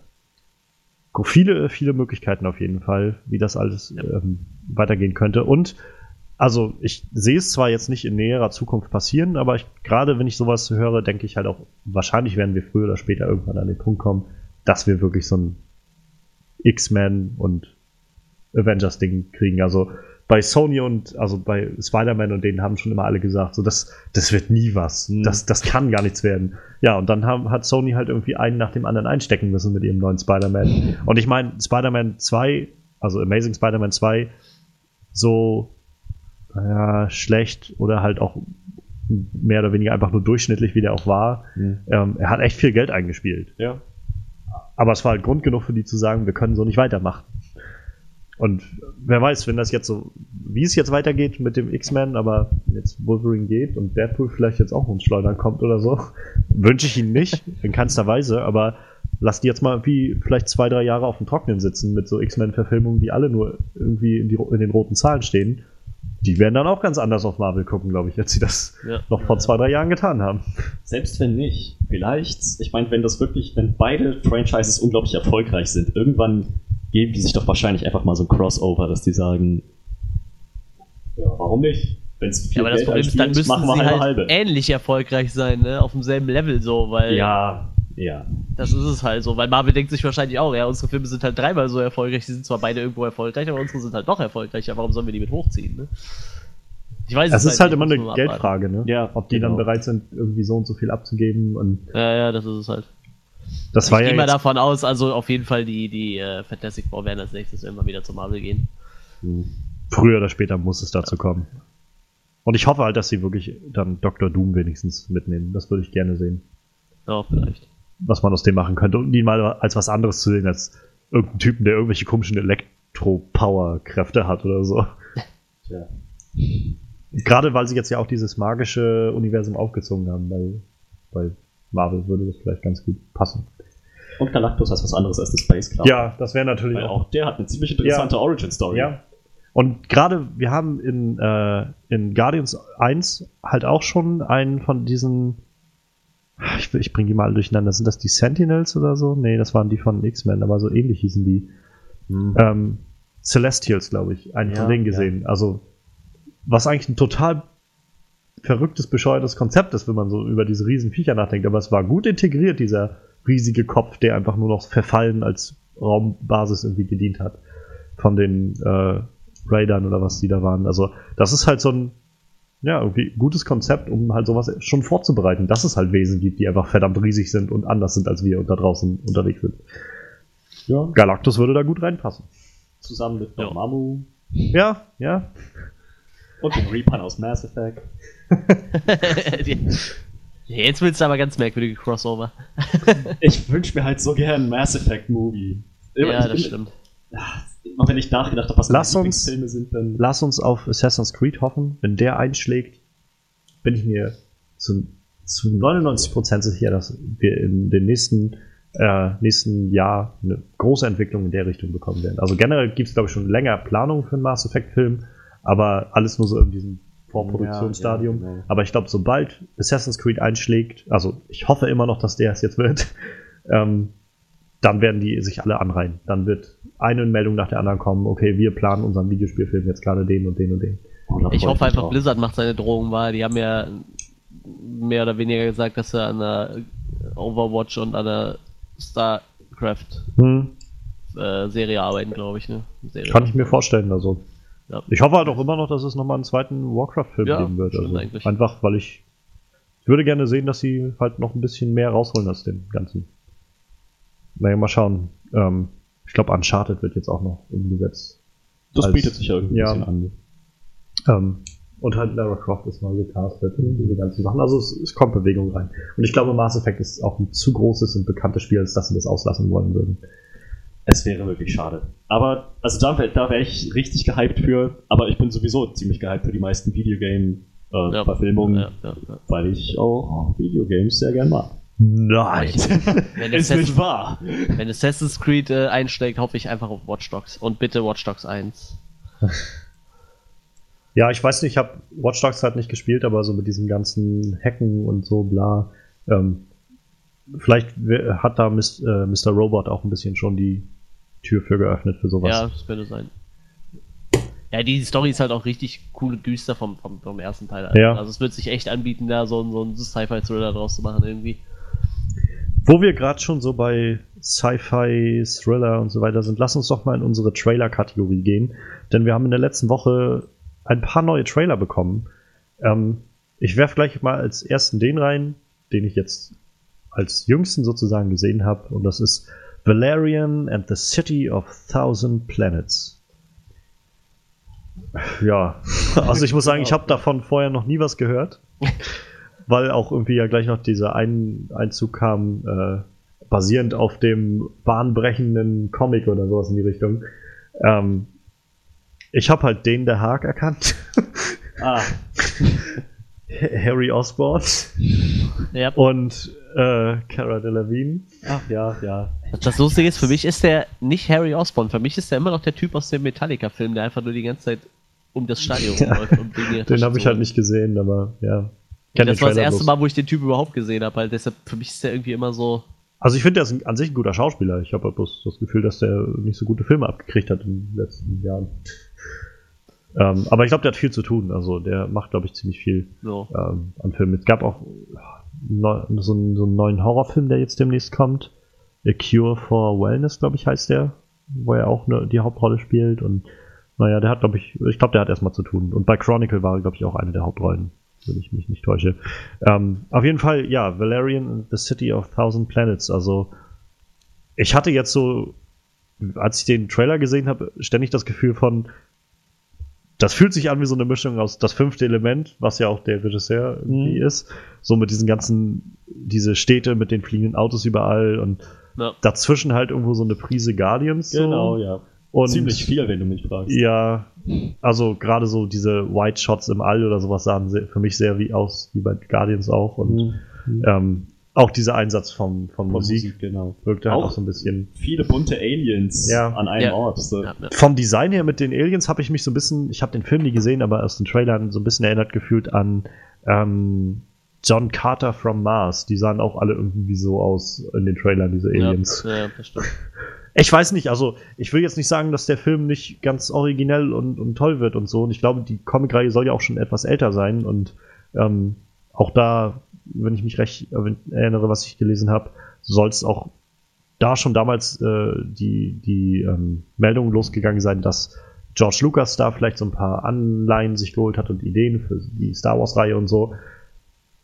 Ich habe keine Ahnung. Ich kann halt nur sagen, auf dem Stand, den ich jetzt in dem Trailer sehe, habe ich irgendwie nicht das Gefühl, dass, es, dass ich irgendwas ganz Neues gesehen habe. So. Ja, das den Eindruck hatte ich auch. Ich meine, ich mochte seine vorherigen Filme. Okay, ich muss ehrlich sagen, ich habe nur Lucy gesehen. Ich mochte seinen vorherigen Film sehr, sehr, sehr gern. Deswegen, das ist das Einzige, was mich noch so wenigstens ein kleines bisschen gespannt macht auf den Film. Aber an sich ja nichts weltbewegend Neues. Ja. Also ich mochte das fünfte Element eigentlich recht gerne. Aber ich habe den auch schon länger nicht mehr gesehen, muss ich dazu gestehen. Multipass, das weiß ich noch. Wie sieht's denn bei dir aus, Manuel? Was hältst du denn von dem Trailer? Ich fand den ganz gut. Sah aus wie ein sehr solider Science-Fiction-Film. Also ich würde dem eine Chance geben. Wie gesagt, Luc, Luc Besson ist für mich halt auch ein Ja. Name. Ich muss aber ehrlich sagen, ich verbinde den eher mit der Produktion von so meine Lieblings, meinen Lieblingshorrorfilmen, so ein paar davon. So High Tension und, und Frontiers, das ist so dieses richtig harte französische Terrorkino. da hat er halt bei zwei Filmen einfach produziert und daher kann ich den Namen halt, aber Ja, wie gesagt, der, der ist ein Name, ich hatte es ähnlich wie Freddy, also Lucy fand ich ziemlich gut. Und äh, ich, ich bin schon ein bisschen gespannt drauf. Ich bin jetzt nicht super gehypt, würde ich sagen, aber ich denke mal, ich werde mir den auf jeden Fall angucken, wenn er rauskommt. Also so weit hat es mich dann doch gepackt. Ich hatte den Film aber vorher überhaupt nicht auf der Liste. Ich habe das nur eben angezeigt bekommen, hier ein neuer Film von Luc Besson und dachte mir, guckst dir mal den Trailer an. Hm.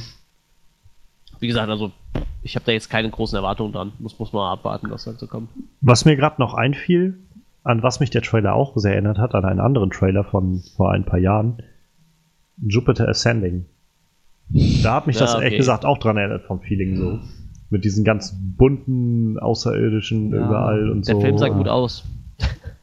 Jetzt immer der sah sagen. wirklich gut aus. Der Trailer war der Grund, warum ich ihn mir im Kino angeschaut habe. Ich bin so ich froh, habe das auch ich nicht bereut, so, aber die. Story war halt voll verarscht, so, aber der sah halt echt gut aus. auch im Kino, also Ja, ja. ich Also hab's es- jetzt nicht bereut, ihn gesehen zu haben, aber er war halt nicht gut. Ich habe es echt bereut, ihn gesehen zu haben, aber ich hatte auch das Gefühl, der Trailer hat mich so reingelegt. Und ich war richtig, richtig wütend, weil ich dachte, im Trailer sah das so gut aus, nach einem brandneuen, gigantischen, bombastischen Sci-Fi-Franchise. Und dann kam da das bei raus. Ich versuche schon weniger zu fluchen, das ist, das ist mir ein bisschen vorgenommen für die nächsten Male, aber es kam halt das bei raus. Ach ja, die Wachowskis. Ja, ich mag den ihre Filme alle, weil die halt alle gut aussehen irgendwo. Ich, ich, ich, ich glaube, die haben so dasselbe Problem, was Shyamalan hat. So einen wirklich großen, großartigen Film gemacht. Das war bei denen halt Matrix. Ja, und seitdem versuchen sie sich immer, oder müssen sie halt sich immer wieder daran messen und stolpern immer, immer mehr dabei, sich daran zu messen. Aber das ist vielleicht auch einfach Geschmackssache. Aber ich, wie gesagt, Jupiter Ascending, das war gerade so, was mir noch dazu einfiel. Auch gerade von diesen vielen verrückten Farben und so. Das hatte ich Ja, im Trailer halt auch damals das Gefühl. Ähm, und da war es tatsächlich auch der Name Wachowski, der mich halt auch eher zurückgehalten hat von dem Film. Das war so ein, ein Kumpel von mir kam auch damals auf mich zu, der ist halt auch tierischer Matrix-Fan. Also der findet auch die ganze Trilogie irgendwie super, wo halt, naja, die meisten ja sagen, irgendwie der erste ist der geilste und danach geht's immer weiter bergab. Ähm, und der sagt, der sagt halt aber auch immer so, ich gehe quasi in jeden Film von denen rein, weil ich Matrix fand ich super und die anderen Filme sind dann auch irgendwie gut so. Und der meinte halt auch, ja, und der neue Film von dem ich meinte so, naja, echt, nee, also tut mir leid, das sieht zwar irgendwie nett aus, in dem Trailer, aber irgendwie reicht mir das gerade nicht aus dafür, dass ich in den Film reingehe. Ich glaube, wenn ich Cloud Atlas verstanden hätte, hätte ich den vielleicht gut gefunden. Ich glaube, das war das Problem, was viele bei dem Film hatten. Ich glaube, das halt- lag aber auch schon an der Buchvorlage. Ich glaube, die hat auch schon keiner verstanden. So. Ich glaube, die haben vielleicht die Prozent auch gar nicht verstanden. Ich weiß es nicht. aber ich mag übrigens VW Vendetta noch von denen. Da haben sie, glaube ich, nicht, waren sie, glaube ich, nicht Ja, direkt, sie waren aber Produzenten halt, Producer. also- aber Ja, ich meine, das ist immer so ein Film, wo viel so gemunkelt wird, dass sie den mehr oder weniger inoffiziell halt eigentlich gemacht haben. die waren zwar nicht offizielle Regisseure, aber die waren wohl so aktiv bei allem, was zu dem Film angeht, dass äh, eigentlich war das der Film. Ja, also deren Film. Naja. Mit dem auch aber, noch. Ja, das ist halt so, wie gesagt, Valerian and the City of Thousand Planets. Vielleicht kommt ja noch ein zweiter Trailer, der das alles noch ein bisschen rumreißt für mich, aber ich, also, ich könnte jetzt nicht sagen, dass ich jetzt wirklich Interesse hätte, mir den Kino anzuschauen. Nach dem Trailer. Und die, mir ging ehrlich gesagt dieser Soundtrack ziemlich auf die Nerven, den sie da drin hatten. Also, man hat gemerkt, sie versuchen gerade so ein bisschen diese Assoziation zu dem äh, Hooked on a Feeling herzustellen von ja, genau. Guardians. Ja. Aber das blieb dann ja immer bloß bei so einem ah. Ja, ja. Ich hab dann immer erwartet. Hooked on a Feeling. Tja. Ja, ich weiß nicht. Wie gesagt, vielleicht kommt da ja noch was ein weiter rausreißt. Ich weiß auch gar nicht, das ich, ein bisschen dauert. Wenn man die Comic-Vorlage kennen würde, ne, dann könnte man vielleicht ja. noch mehr dazu sagen. So. Aber französische Comics ist äh, vermutlich von keinem das Fachgebiet bei uns. Vielleicht ist das einfach sowas wie Tim und Struppi in Space oder so. ich habe auch schon mal drüber nachgedacht. Das kam mir vor allem auch als erstes in den Kopf, wie ich über französische Comics nachgedacht habe irgendwie. Wo es ja eigentlich noch viel mehr gibt, aber irgendwie bin ich bei sowas hängen geblieben. Ja. Ähm, soweit alles gesagt oder hat noch jemand was von euch zu Valerian? Keine weiteren Gedanken. Sonst würde ich gleich mal weiterspringen zum nächsten Sci-Fi-Trailer, Ghost in the Shell, der nämlich äh, veröffentlicht wurde. Und ja, also alles, was ich davon bisher sagen kann, ist, dass der Film natürlich eine Umsetzung des berühmten Mangas und Anime-Films ist. Und ja, wir jetzt Scarlett Johansson in der Hauptrolle haben. Ich habe keine Ahnung, was in Original geht. Deshalb wollte ich gleich mal an dich abgeben, Manuel. Ich hoffe, du hast da mehr Ahnung als äh, belesener äh, Manga-Kenner. Also, das, das, Schlimme ist, ich habe jetzt gehofft, ihr schmeißt mir so Stichworte rein, weil das ist so ewig lange her, dass ich die, den ersten Ghost in the Shell damals gesehen habe. Das ist echt so lange her. Naja, so. Ich keine Ahnung mehr. Also nach dem Trailer würde ich jetzt sagen, es geht irgendwie um androide Lebensformen oder so. Ja, ja, ja, ja, ja. Der, der, Hauptcharakter ist, ist ein Androide auf jeden Fall. Und so der erste äh, sehr, sehr menschennah mit, mit eigenem Empfinden und so halt. Ne? Das, das, war so die Hauptprämisse, aber ich könnte jetzt auch nicht mehr sagen, gegen was sie so in den ganzen Manga da oder Anime gekämpft hat. So, das, also das für so mich war dieser Trailer, also ich meine, generell bin ich ja immer froh, wenn ein Trailer mir nicht zu viel von dem Film verrät, also so viel, zu viel an Story oder ja. sowas verrät. Aber ich habe so das Gefühl, aus dem Trailer habe ich nichts mitgenommen, außer halt so ein paar interessante Visuals und das war's so. Also hat so ein paar Szenen, wie sie dann da irgendwie kämpft und sich unsichtbar macht oder wieder sichtbar wird und, und dann irgendwie auch eine dieser Szenen, ich glaube, re relativ zum Schluss des Trailers, wo sie in so einen Raum reinkommt und da sitzen halt lauter Leute, die irgendwie so mit Schläuchen zusammengeschlossen sind oder sowas. Und so, also sieht so aus, als ob die sich zu so einem kollektiven Gedächtnis oder sowas zusammenschließen. Ich habe keine Ahnung, was da passiert. Das macht nur den visuellen Eindruck. Das sieht irgendwie ganz, also für mich visuell interessant aus, aber wie gesagt, ich habe auch nach dem Trailer. Ich habe außer, dass es irgendwie in der Zukunft spielt und so ein bisschen was mit Androiden zu tun hat, habe ich keinen Plan. Der äh, Film, also der Trailer, der wirkte so wie, kennst du King of My Castle? Den Song, so Techno-Song aus 90 ja. Hast du das Video dazu gesehen? Ja. Ja, das ist ja Ghost in the Shell. So wirkte der Trailer auch. Das waren auch so wahllos cool zusammengeschnittene Szenen mit irgendwas hinterlegt und zwischendurch sagt noch einer was. Weißt du, so, so wie dieses King of My Castle Video. Einfach so aus dem Anime so coole Actionsequenzen genommen, die aneinandergereiht und einfach ohne Sinn und Verstand, aber sah halt cool aus. Ja. Ahnung, ich, ich werde den Film auf jeden Fall gucken, allein schon, wie gesagt, weil es so eine der ersten richtig guten Anime-Verfilmungen von den äh, Amis ist halt, ne? Also hoffentlich. Ja, ich meine, äh, die wo wir kommen wir nochmal zu unseren Lieblingsregisseuren, die Wachowskis zurück. Die haben ja Speed Racer verfilmt, was auch ja. ein Manga ist. Der war scheiße, aber sah lustig aus. Wie das so ist. ja, ich weiß, also ich weiß halt echt noch nicht, was ich halten soll von diesem Film. Von Ghost in the Shell jetzt. Vielleicht sollte ich mir das Original mal anschauen und dann. Ja, jetzt guckt auf jeden Fall den, den ersten wenigstens. Guck dir den an. Ich glaube, den solltest du gesehen haben, wenn du den guckst. Gibt's da mehrere Filme von? Ja, Ghost in the Shell 2, dann gab's noch Serien. Ach, es gab so viel Ghost in the Shell. Okay. Ghost in the Shell 1. Das ist ah, so nee, warte mal, der, der Film ist, glaube ich, ein Zusammenschnitt von der Serie. So könnte es gewesen sein. Ich bin mir gar nicht mehr sicher, aber. Total unbewandert auf diesem ganzen Anime-Markt. So. Das ist echt ah, okay, noch große grade, Schwäche von mir. Ghost in the Shell 2 ist nur eine geupdatete Version vom ersten. Ah, okay. Also irrelevant. Dann guck wahrscheinlich am besten einfach den. Was hat der Film denn für einen Eindruck auf dich gemacht? Äh, der Film, der Trailer für einen Eindruck auf dich gemacht, Frederik? Tja, das war eine ganze Menge freakiges Zeug.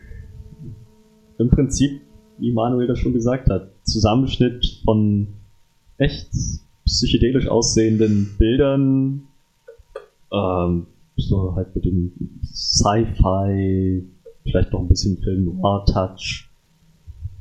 Ich weiß aber echt nicht, was ich davon halten sollte. Der Trailer hat mir vielleicht ein bisschen zu wenig gezeigt von dem, was da letzten Endes passieren wird, worum es gehen wird. Ja. Äh, ich meine, ich werde ihn mir auch anschauen, denke ich. Im Kino. Ähm, aber gehypt bin ich jetzt nicht. Der, der wirkt jetzt wahrscheinlich, äh, der ist jetzt wahrscheinlich äh, wirklich auf die Hardcore-Fans ausgelegt. So. Also so wirkt das für mich so. Ich glaube, Ja. für jeden Fanboy ist das jetzt gerade das so ein Riesenfeuerwerk. Die Obwohl ich alle sagen muss- gefeiert haben. Obwohl ich mich halt frage, ob das wirklich die richtige Strategie ist. Halt, gerade mit dem ersten Trailer dann nur die Fans halt so ins Boot holen, die sowieso irgendwie darauf abgehen. Vielleicht denken Ja, ja, die die, sich, die gucken. Fans, die ihre Freunde mit reinholen. So, oh, like, oh mein Gott, habt ihr den gesehen? Das müsst ihr sehen, das ist so geil. Ich weiß nicht, also ich meine generell um den Film gab es ja jetzt schon im Vorfeld, als der, als die Produktion des Films bekannt gegeben wurde, relativ große Kontroverse durch das Casting von äh, Scarlett Johansson in der Rolle, weil, naja, nun mal im Original das eher japanische Leute sind. Und das spielt ja auch scheinbar alles in so einer Art futuristischem Japan, Tokio, irgendwie sowas. Ja, ja, ja, ja Ähm, natürlich. Und dass halt da jetzt jemand rumläuft, der halt, naja, nicht japanisch aussieht, ist halt vielleicht ein bisschen seltsam. Ähm, letztendlich leben wir ja in einer, in einer Zeit von irgendwie Globalisierung und vielen Kulturen und so. Und das ist ja jetzt auch nicht unbedingt was Schlechtes. Aber auf der anderen Seite kann ich halt auch die Leute gut verstehen, die halt sagen, naja, es wäre jetzt vielleicht mal eine gute Möglichkeit gewesen, einfach mal einer japanischstämmigen Schauspielerin auch mal einen hochkarätigen Job zu besorgen. Ja. Wäre vielleicht eine Idee gewesen, ja. Aber ich Aber glaube, optisch haben sie sie recht nah am äh, Comic, am, am Manga-Original gehalten, tatsächlich. Ja, also ja, bis auf die ethnische Herkunft, ja. Ja, ja, ja, gut, im Comic, äh, die Manga-Figuren haben ja eher alle Riesenaugen, also siehst du bei denen Ja. ja nicht so, ob die asiatisch sind halt, ne? Aber Aber im Comic ist die Figur halt tatsächlich, äh, glaube ich, eher nackter. Hm. Bei Skytrans ist ja eher so ein fleischfarbener Anzug, mehr oder weniger, oder fleischfarbene Rüstung, weiß ich nicht. Ich meine, die Erklärung der Produzenten des Films war halt vor allem zu sagen, naja, wenn wir halt einen 150 Millionen Dollar Film produzieren, der halt weltweit startet, dann können wir nicht irgendwie irgendeine unbekannte asiatische Schauspielerin als, Ja, als Zugpferd halt- für das Ganze nehmen. Was, was ich auch gut verstehen kann. Also ich meine, wir leben nun mal in einer Zeit, wo hauptsächlich Leute in Filme gehen, wo ihnen irgendwas bekannt vorkommt. ähm, aber das zeigt halt auch, wo wir vielleicht, also bevor das jetzt weit abdriftet, aber das zeigt halt auch vielleicht so ein bisschen, naja, in welcher Misere die ganze Situation ist so. Dass halt diese Leute, die halt nicht in dieses Schema passen, halt nicht mehr reinkommen in, diese, in das große Geschäft. Ja, ich, Wo wir jetzt gerade Jackie Chan hatten, das wird Ja. halt schwer heutzutage einen neuen Jackie Chan irgendwie zu finden, Ja, ja. der der da reinkommt und irgendwie in großen Rollen was spielen kann und reißen kann. Das Problem ist halt, ich, ich weiß ja nicht, also ich war ja mal in Japan und die Japaner tun sich halt schon mal zum Beispiel unglaublich schwer damit Englisch zu sprechen. Deshalb weiß ich nicht, ob es wirklich gute japanische Schauspieler gibt, die auch in der Lage sind, echt fließendes Englisch zu sprechen. Naja, es so gibt genug darzustellen halt. japanischstämmige Leute, die in, in Amerika Genau. leben. Also. Ja gut, das schon, aber das, das, das ist ja dann auch wieder für den Arsch, oder? Da musst du da wirklich hergehen und sagen, komm, wir, wir holen jetzt mal wirklich einen japanischen Ach, nee, Darsteller also ich, setzen ich weiß nicht. Unbedingt, wenigstens so ein bisschen asiatisches Aussehen würde schon reichen.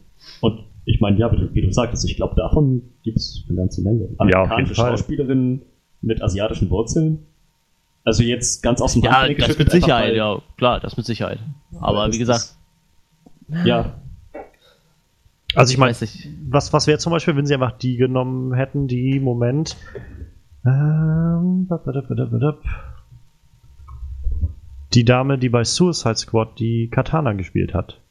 Mit Sicherheit jetzt Guck mal, das wäre doch, also wäre doch vielleicht eine Variante gewesen, um da jemanden äh, in eine Rolle zu bringen, die ja ganz offensichtlich auch schon vorher im Schauspiel weiter tätig war. Wenn ich mal überlege, wie heißt sie denn eigentlich? Finde ich das hier noch irgendwo?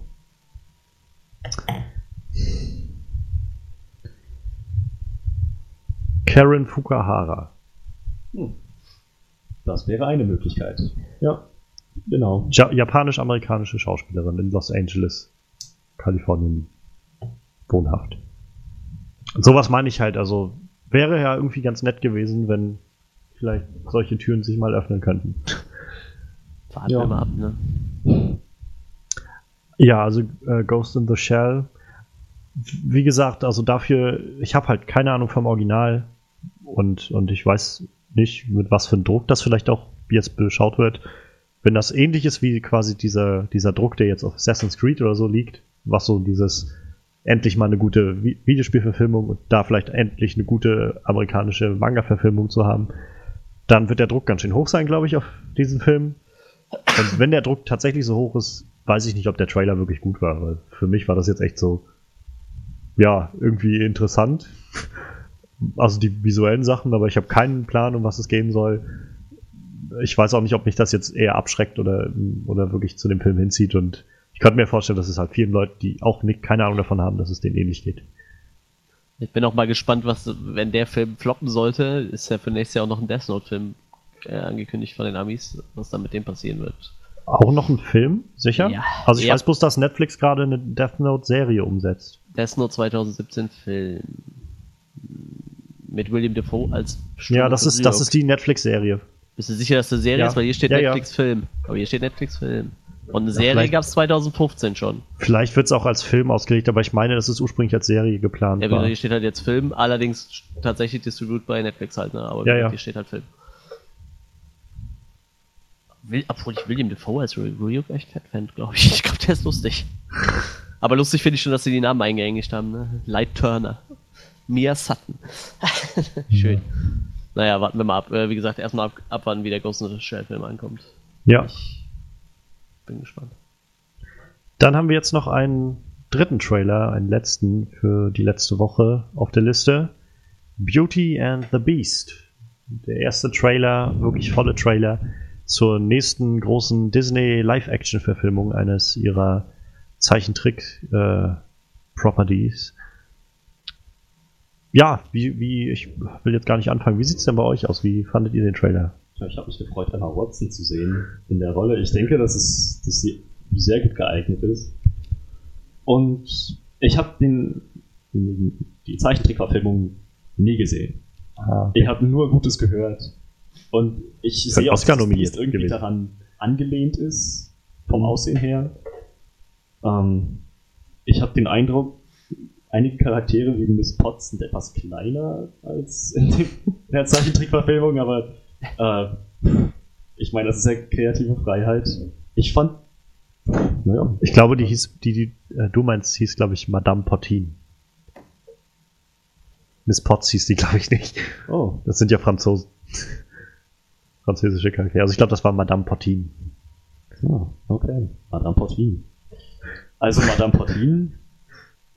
Ähm, ja, was wollte ich sagen? Ach ja, ich das war ein guter Trailer. Der der hat mich halt neugierig gemacht. Nicht zu viel verraten, aber auch gerade so viel gezeigt, dass ich denke, ja, das sieht interessant aus. Kennst du denn die Geschichte? Also die Geschichte kenne ich. Wie ja. es so auch so ausgeht und so. Äh, ja, ja, ja. Also ich kenne ganz, ganz grob. Frag mich nicht nach Einzelheiten. Nein, nein, aber, aber ich frage mich halt nur, wenn man halt den, äh, den Disney-Film vorher nicht gesehen hat, den Zeichentrickfilm, ist es bestimmt ganz spannend, dann jetzt in diese Neuverfilmung reinzugehen, ohne das Original, sag ich mal, zu kennen. Ähm, ich habe dann eben keinen Vergleich. Ja. Dann nehme ich den Film so, Aber dann ist man halt auch, kommt. dann ist man halt auch so ein bisschen unvorbelastet, genau. glaube ich. Ja. Wo halt, also ich meine, ich habe das Original, glaube ich, auch ein oder zweimal nur gesehen. Also das war so einer dieser Disney-Filme, die wir damals nicht auf Videokassette hatten. Deshalb konnte ich den nicht gucken. Wir hatten bloß so eine, eine von diesen äh, straight to VHS Fortsetzung von Schön und das oh, Biest, ja, Weihnachtszauber oder sowas war das dann. ähm, die waren halt, das war halt so, ja. Aber wie gesagt, das Original habe ich ein oder zweimal gesehen. Das ist eigentlich wirklich ein schöner Film. Wirklich schöner Film, auch tolle Musik drin. Und darauf freue ich mich, glaube ich, schon am meisten, weil sie, glaube ich, also sie haben im Vorfeld schon gesagt, dass es großer Fokus liegt auch auf der Musik. Sie haben viele der alten Titel wieder mit reingebracht und neu aufgelegt. Sie haben aber auch neue Titel geschrieben für den Film. Also es wird so eine Art Musical-Film, glaube ich, werden. Ähm, ich fand es sehr, sehr schön. Es gab sehr viele so visuelle Szenen, die sich sehr an das Original angelehnt haben. Also sei es jetzt dieser Moment, wenn, wenn Belle irgendwie die Tür aufmacht und dann da reinkommt, das erste Mal in dieses Schloss, das sieht halt so äh, generell Emma Watsons Aussehen ist halt schon sehr, sehr gut, wie das von Belle. Dann auch mit der, mit der Kleidung, so dieses weiß-blaue Kleid und äh, auch nachher, es gab einen kleinen Shot, wo sie mit dem Beast halt getanzt hat und er sie dann so rum, also rumgewirbelt hat in ihrem gelben Ballkleid. Auch das sah wie aus dem animierten Film halt rausgenommen aus. Äh, ich, ich schließe mich da irgendwie voll an. Also mich hat das halt also sehr, sehr interessiert gemacht auf alles, was da jetzt kommt. Ich habe jetzt schon durch, generell durch das Dschungelbuch, den ich jetzt dieses Jahr gesehen habe und da schon sehr, sehr beeindruckt war, ähm, habe ich jetzt halt gerade so ein bisschen viel Vertrauen in diese nächsten Verfilmungen. Ähm, wenn sie das mit ähnlich viel Herz machen und ich glaube, dass Disney das halt machen wird, ähm, dann habe ich halt echt viel Hoffnung. Auch halt der Cast, um das vielleicht nochmal aufzugreifen. Also Emma Watson sowieso, tolle Schauspielerin. Ähm, Luke Evans als Gaston wird bestimmt ganz witzig. Wieder irgendwie so ein, so ein Arschloch-Typ. Arschloch-Boyfriend. Ähm, dann, dann haben wir Josh Gett, glaube ich, spielt diesen kleinen, äh, kleinen äh, Sidekick von Gaston. Dann haben wir vor allem für dieses ganze äh, Geschirr, wollte ich gerade sagen, das ganze äh, Mobiliar, was sie, was dann da so rumläuft und lebendig ist, einen ziemlich guten Cast. Also die, der ähm, Herr von Unruh, diese Uhr, wird von Sir Ian McKellen gesprochen. Oh. Der, äh, der Kerzenständer ähm, Lumiere wird von Ewan McGregor gesprochen. ähm, ich glaube, Stanley Tucci spricht noch irgendeinen Charakter von denen. Und also der Cast ist ziemlich, ziemlich voll und ziemlich, ziemlich gut. Calvin Klein spielt den Vater von, äh, von, von Bell, den ich auch schon ewig nicht mehr in dem Film gesehen habe, glaube ich, Calvin Klein. Insofern, also ich bin halt echt ziemlich, ziemlich gespannt auf den Film. Gerade durch den ersten Trailer jetzt. Ähm, sie haben auch genug neue Sachen nochmal reingemacht, also so dieses Design von dem Beast auch dann nochmal ein bisschen geupdatet, sag ich mal, ein bisschen neuer gemacht, ein bisschen anders gemacht. Ähm, auch sehr schöne Shots so mit diesen Wölfen, wie er die dann irgendwie verscheucht und so. Das waren so die Sachen, die irgendwie gleich so eine Verbindung für mich mit dem Original gezogen haben, aber auch irgendwie gleich geschrien haben, wir machen es alles ein bisschen anders und ein bisschen neu. Hm. Insofern ja, ich bin sehr gespannt. Der Trailer war auf jeden Fall einer der schönsten Trailer, die ich jetzt in der letzten Woche sehen konnte. Wie sieht's bei dir aus, Manuel? Hast du das Original gesehen und äh, ja, interessierst du dich für das äh, Ganze jetzt? Äh, ich habe das Original gesehen, äh, jetzt so den Trailer habe ich auch gesehen und ich finde, die haben also den Charme vom Original auf jeden Fall voll beibehalten so. Wie gesagt, allein schon die Design von den, von den äh, animierten Figuren, die sind ja echt fast eins zu eins wie damals gewesen, so. Und äh, auch diese Tanzszenen, wo sie mit dem gelben Kleid da mit dem Biest so durch den ja. Saal da tanzt und so. Das sind ja echt schon nette Anekdoten in den Zeichentrickfilmen. Ja, ob mich das jetzt hype, ist eine gute Frage. Für mich ist die Schöne das Biest halt eher so ein, so ein Mädchending, aber ich gehe jetzt mal davon aus, meine Freundin möchte nie gucken, deshalb werde ich den mal gucken und ich gehe schon davon aus, dass es ein guter Film wird, so ist das nicht, aber ich denke mal, das ist an sich nicht so mein Genre, denke ich. Wie gesagt, für mich ist das eher so ein, so ein, so ein Mädchending halt, ne? naja. Das soll jetzt nicht heißen, dass wenn du den gern sehen möchtest, dass du ein Mädchen bist. ja, es, Nein, nicht, war, war, für mich der Zeichentrickfilm als Kind, klar, fandst du den irgendwie, fandst du die ja irgendwie alle gut, die Disney-Filme so. Heutzutage würde ich mir halt auch eher denken, ist halt auch eher so ein, hm. so ein Frauending halt. Da hat halt Disney schon, sag ich mal, Filme gemacht, die dann doch eher ein bisschen, die Männer sich dann besser angucken können halt, ne? Aber wie gesagt, also der Trailer sah echt gut aus. Das Cast ist super wie gesagt, ich habe mich halt auch direkt irgendwie an den, an den Zeichentrickfilm zurückerinnert gefühlt. War schon echt schön gemacht. Wie gesagt, Disney weiß, versteht halt die Handwerk irgendwo. Ne? Ich glaube, die haben es halt gerade in den letzten, sag ich mal, 10, 20 Jahren geschafft, sich einfach auf so ein Level zu bringen, wo sie irgendwie jeden Film mit ganz viel Herz und irgendwie ganz viel Bedacht so angehen. Ja. Wo, also wenn ich so überlege, keine Ahnung, ich glaube vor 10, 12 Jahren oder so, als es dann so diese ganzen unteren Rangs Disney-Filme gab, die ins Kino kamen, sowas wie Snow Dogs oder irgendwie ja, so, ja, ja, Filme von so einer Art, wo dann immer sofort Disney und dann kam irgendwie so ein Scheiß. Ähm, wo man so merkt, das war mal irgendwie als Straight-to-DVD geplant und sie haben dann gedacht, vielleicht können wir mehr Geld damit verdienen, wenn die am ersten Wochenende noch ein bisschen was einspielen oder so. Ja, ist ähm, jetzt auch irgendwie so, äh, irgendwann hast du halt gemerkt, denen gehen so ein bisschen die Ideen aus. Er kam halt zwar immer hin und wieder irgendwas, was noch cool war, aber viele Sachen waren halt ja, die waren halt echt nicht mehr so gut. Wie gesagt, zum Beispiel Snow Dogs halt, ne? Und jetzt sind ja. sie einfach hergegangen, haben sich gesagt, wir haben so viele coolen Scheiß, der schon uralt ist, vielleicht machen wir den einfach nochmal neu. Und ich sag mal, in den meisten Fällen funktioniert's, ne? Also ich weiß nicht, ich habe du hast ja den Dschungelbuch, Dschungelbuch gesehen, Ja. du hast gesagt, der war ziemlich gut, ne? Der war wirklich sehr, sehr gut. Also Ja. visuell halt sehr, sehr schön gemacht. Ähm, vom Storytelling eigentlich auch echt schön aufgezogen. Ähm, ich mochte das Original tatsächlich nicht so gerne. Das, also den originalen Disney-Film sozusagen. Dafür, finde ich, haben sie bei dem neuen jetzt, bei dieser Realverfilmung, vieles neu gemacht, vieles anders gemacht. Das Ende ist auch noch mal ein bisschen anders als das im Original. Und es fühlt sich halt alles ganz anders an. Und keine Ahnung, also das ist halt immer so ein Punkt, warum ich halt mich auch gerne hinstelle und für Reboots mich manchmal ausspreche. Also ich bin auch der Meinung, dass nicht alles gerebootet werden muss und es gibt Filme, die sollten auch irgendwie einfach so stehen bleiben. Ich brauche kein Reboot von Zurück in die Zukunft zum Beispiel oder, Nee, das stimmt, das oder halt von, keine Ahnung, Terminator oder so. Das, alles, was sie in den letzten Jahren damit gemacht haben, hat mir irgendwie eher wehgetan als alles andere.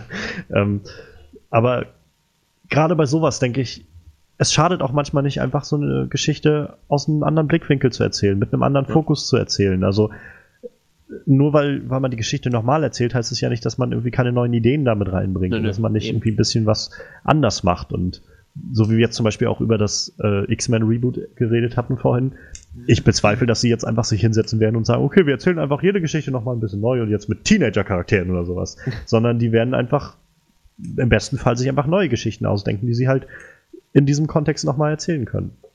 Ja. Und das ist so, finde ich, die Stärke, die man bei solchen Reboots haben kann. Und in den letzten Jahren hat Disney das, glaube ich, ganz gut genutzt. Ja, ich habe Gerade bei ihren also äh. Dschungelbuch 95% bei Rotten Tomatoes. Cinderella hat 85 und Alice im Wunderland und Maleficent irgendwie um die 50. Die waren dann noch. Ja, nicht so Maleficent war jetzt nicht so der Knaller. Nachdem, Ich was fand ich den Alice im. Wunderland fand ich echt ganz nett, den ersten. Aber Der war auf jeden Fall unglaublich finanziell erfolgreich. Und äh, du hattest übrigens recht, man, äh, Frederik, im englischen Original heißt sie Mrs. Potts, im Deutschen haben sie sie Madame Potin genannt, so war das nämlich. Soll ich sagen, woher ich das wusste? Na? American Dad. Da gab es eine Referenz, weil Klaus ein totaler Fan von Die Schöne und das Biest ist. Und der flippt an einer Stelle total aus und sagt so, Miss Potts ist nicht wegzudenken. Ja, also sie heißt im Original Mrs. Potts. Und ja, im, im deutschen, in der deutschen Synchronis äh, Synchronisation, so wie es in den Anfang 90ern eben war, alles wurde ins Deutsche übersetzt irgendwie, wurde dann halt Miss äh, Madame Potin da draus. Ja, wenigstens nicht irgendwie Frau Topfin oder so. Nein, nein, zum Glück nicht. Und ich fand, also generell, ich fand eigentlich die Umsetzung ganz gut. Also auch von, sie haben dann aus äh, Coxworth, haben sie dann quasi Herr von Unruh gemacht. Die Uhr, das war irgendwie auch eine ganz nette Sache. Aber, naja, Das ist doch ganz gut gelungen. ja, gibt schlimmere Sachen. ich bin auf jeden Fall ziemlich gespannt auf den Film.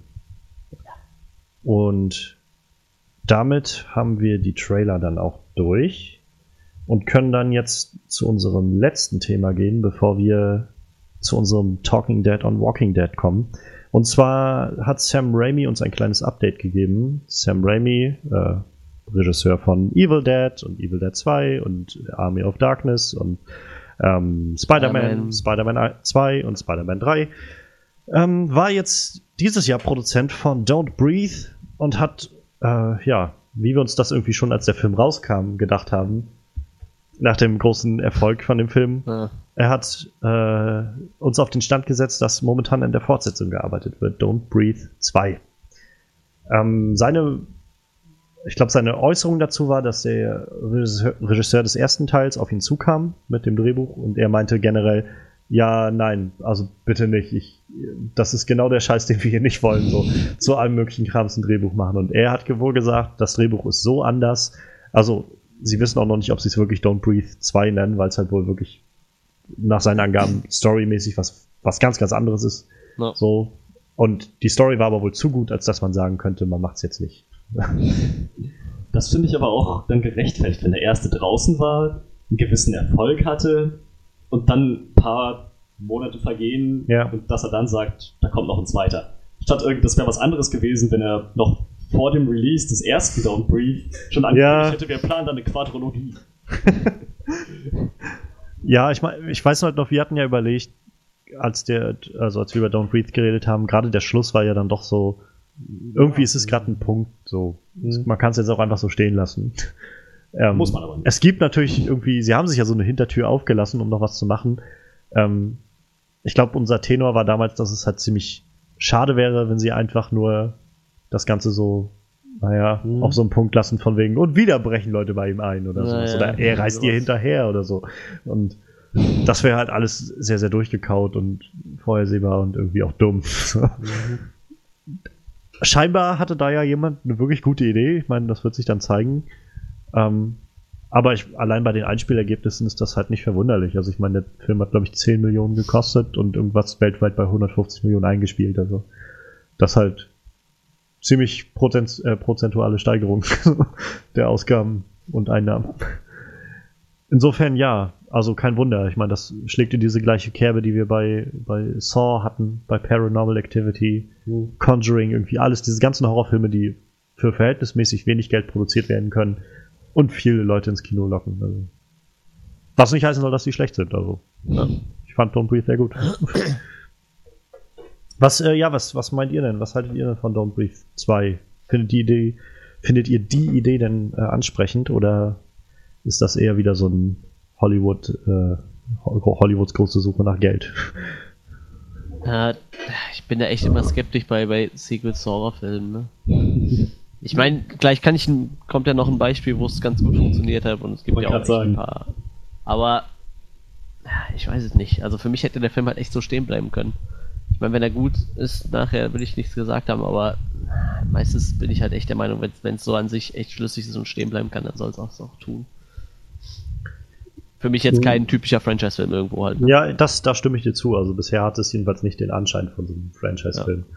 Aber was, äh, was Fortsetzungen angeht, also ich kenne mich jetzt im Horrorfilmbereich nicht aus und es gibt natürlich, glaube ich, gefühlt mehr Horrorfilme als alle anderen Filme, ähm, weil man diese gut produzieren kann. Aber gerade von Sam Raimi gemachte Filme, also ich meine, Evil Dead hat irgendwie gute Fortsetzungen bekommen, glaube ich, ja. oder? Also sagt man doch immer, dass Evil Dead 1 und gerade auch Evil Dead 2 als Fortsetzung irgendwie eine ziemlich gute Reihenfolge war. Ja, obwohl das lustig ist, weil der zweite Teil einfach quasi dieselbe Story nochmal erzählt, aber irgendwie halt dann besser. irgendwie funktioniert das alles besser im zweiten Teil. Ja. ja ich weiß es halt Teil nicht. War ja ganz woanders. Der schlug ja mehr oder weniger in eine Comedy-Richtung rein. Ne? Ja, naja. Aber auch sehr gut, ne? Also, aber der hätte halt irgendwie auch äh, in einem anderen Universum spielen können, so halt. Der Film halt einfach eher äh, sehr Comedy-lastig, so. This is my boomstick. Ja, ich, also ich, ich habe ja keine Ahnung von, von Horrorfilmen so wirklich. Ähm, ich, der Gedanke, ähm, Stephen Lang wieder als diesen blinden Typen irgendwie, der so völlig abdreht, wieder auf der Bildfläche zu sehen, ist irgendwie nett. Solange sie halt eine gute Story finden, um das irgendwie auch wirklich zu erklären, warum wir das nochmal sehen. Schauen wir mal, was dabei rauskommt. Erwartungsvolle Blicke, ich weiß, ich hätte nichts weiter hinzuzufügen. Okay, okay. Hätte ja sein können. ähm, ja, Don't Breathe. Wir bleiben auf dem Laufenden, was daraus noch wird. Ähm, damit sind wir jetzt nach einer vollgepackten Runde Highlights der Woche ähm, bei unserer zweiten Rubrik heute angekommen, unserem Talking Head on Walking Dead. Frederik, jetzt am Sonntag lief The Walking Dead Folge 4, meine ich. Folge 4. The Service. Service einfach. Oder Service. Service. Auf jeden Fall 85 Minuten äh, Überlänge. Folge, ja. Und ja, gib uns doch einen kleinen Einblick, was passiert ist und also spoilerfrei wie immer, was passiert ist und was so dein Resümee ist. Tja, Staffel 7, Folge 4, wie wir letzte Woche eigentlich schon vermutet hatten, geht es jetzt mit den Charakteren weiter, die auf der Waldrichtung zurückgelassen wurden. Der Fairness halber muss ich sagen, nicht mit allen Charakteren, aber mit Rick, mit Michonne. Ah, jetzt müsste ich noch mal kurz ein Stück weiterdenken. Rosita, von Rosita sehen wir auch noch einiges. Ähm, wir sehen eben nicht die Geschichte von allen Charakteren, wie jetzt jeder einzelne von ihnen mit der Situation umgeht, wie so das Nachspiel ist. Aber wie gesagt, hauptsächlich um diese drei Charaktere dreht sich in der Folge. Und äh, im Zentrum von allem steht vor allem Rick. Es geht darum, dass die ähm, dass Ricks Gruppe, also dass, dass die Alexandria-Siedlung einen Besuch von Negan bekommt. Und dabei orientieren sie sich relativ dicht an dem, was in den Comics passiert, von dem, was ich so zumindest gesehen habe. Und Ja, also die, die Folge ist insgesamt sehr spannungsgeladen. Es geht eben, es vergeht keine Sekunde, der man nicht das Gefühl hat, dieses Verhältnis zwischen Negan und Rick, dieser unglaubliche Druck und dieses Unbehagen, das jetzt auf der Alexandria-Gruppe lastet, das ist echt, das ist zermürbend, das ist nervenaufreibend. Das haben sie auch sehr, sehr gut eingefangen. Es gab ein paar Stimmen, die laut geworden sind und meinten, diese 85 Minuten wären nicht gerechtfertigt gewesen. Das hätten sie auch in der normalen Zeit irgendwie abhandeln können, aber ich wüsste ehrlich gesagt nicht wie. Ich fand, ja, die Folge hatte, ist relativ langsam vorangeschritten von den Ereignissen her, aber dafür hatte eben jeder einzelne Moment, alles was passiert ist, jede Konversation zwischen Rick und Negan oder auch zwischen Negan und anderen Gruppenmitgliedern von, von Alexandria, so unglaublich viel Spannung, so, so wahnsinnig viel Druck. Man hat einfach gemerkt, dass Negan sehr furchteinflößend ist und natürlich auch, wie die Gruppe jetzt darauf reagiert. Rick hat das alles miterlebt, was da auf der Waldlichtung passiert ist. Die meisten Bewohner von Alexandria nicht. Und auch da gibt es dann natürlich einen Kontrast zwischen der Einstellung, den die Alexandrianer haben und dem, wie Rick damit umgeht, der auch eben seine Position jetzt nochmal neu sortieren muss, nochmal neu verorten muss, das seinen Leuten klar machen muss. Also ja, die Story geht schon voran. Ich finde, die Länge der Folge ist gerechtfertigt gewesen. Wie gesagt, alles sehr spannungsgeladen. Äh, ich muss sagen, am, am, meisten beeindruckt bin ich von äh, Andrew Lincoln. Ich finde, er ist, er ist gerade so auf so Zenit von seiner schauspielerischen Leistung. Das, gut, Zenit würde wieder implizieren, dass es demnächst bergab geht. Wie soll ich das sagen? Ja, bei ihm geht es gerade echt nur bergauf. Es ist Wahnsinn, was er da alles reinbringt, was für ein breites Spektrum an Ausdruck er da abdeckt. Es ist unglaublich gut. Okay. Es gibt so einige Szenen, bei denen ich echt so da saß und mir dachte, wow, was für einen weiten Weg der gekommen ist seit Staffel 1 und wie seit, wichtig. Seit tatsächlich Liebe. Ja, da, das erst recht. Aber so ein paar wirklich, also die, die emotionalsten Momente sind eigentlich die, äh, in denen er mit Michonne so ein bisschen interagiert, ein bisschen was von seiner Geschichte durchsickern lässt, ähm, auch was von seiner jetzigen Einstellung los wird, ähm, im Sinne von, also dass er das mit ihr teilt. Mhm. Das ist sehr, sehr emotional in dem Sinne, dass ich das Gefühl hatte, ja, das ist der Rick Grimes, der Leader, der mir jetzt so ans Herz gewachsen ist über sechs komplette Staffeln. Mhm. Ähm, also das war das absolute pausenlose Highlight für mich, was er gemacht hat eine Sache, die angefangen hat, mich zu stören, so ungern ich das auch sage, ist Jeffrey Dean Morgans Darstellung von Negan. Ich weiß alle, ja, ja, großer Schock. Wie, bam, bam, bam. kann ich es wagen? Ich, also versteht mich jetzt nicht falsch. Ich finde, sie haben, sie haben es perfekt gecastet. Jeffrey Dean Morgan hat eine ziemlich klare Vorstellung von dem, was er damit machen will. Und er stellt ihn auch ausgezeichnet dar. Mein Problem ist nur, dass er im Gegensatz zu Andrew Lincolns Rick bei weitem nicht so ein Spektrum abdeckt. Alles, was ich bisher von Negan gesehen habe, ist im Prinzip genau das, was er auf der Weitrichtung abgezogen hat. Schon klar, er soll charismatisch sein und irgendwie sehr schwarzen, sarkastischen Humor haben. Ich kann mir vorstellen, dass, äh, dass, dass Jeffrey Morgan versucht, den Negan aus den Comics so gut es geht einzufangen, aber für mich ist, glaube ich, gerade das das Problem. Er wirkt ein bisschen zu überdreht. Das ist alles so auf Stufe ja. 20 gedreht.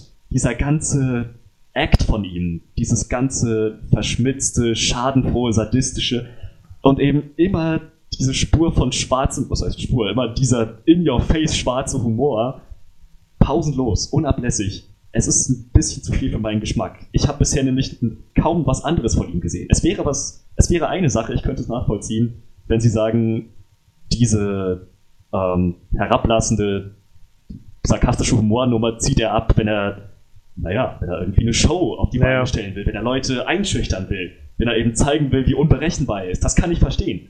Aber er, er macht das ja pausenlos. Das, er hat keinen anderen Act, nur den. Ich kann mir echt vorstellen, wie er manchmal so am Frühstückstisch sitzt mit seinen Leuten.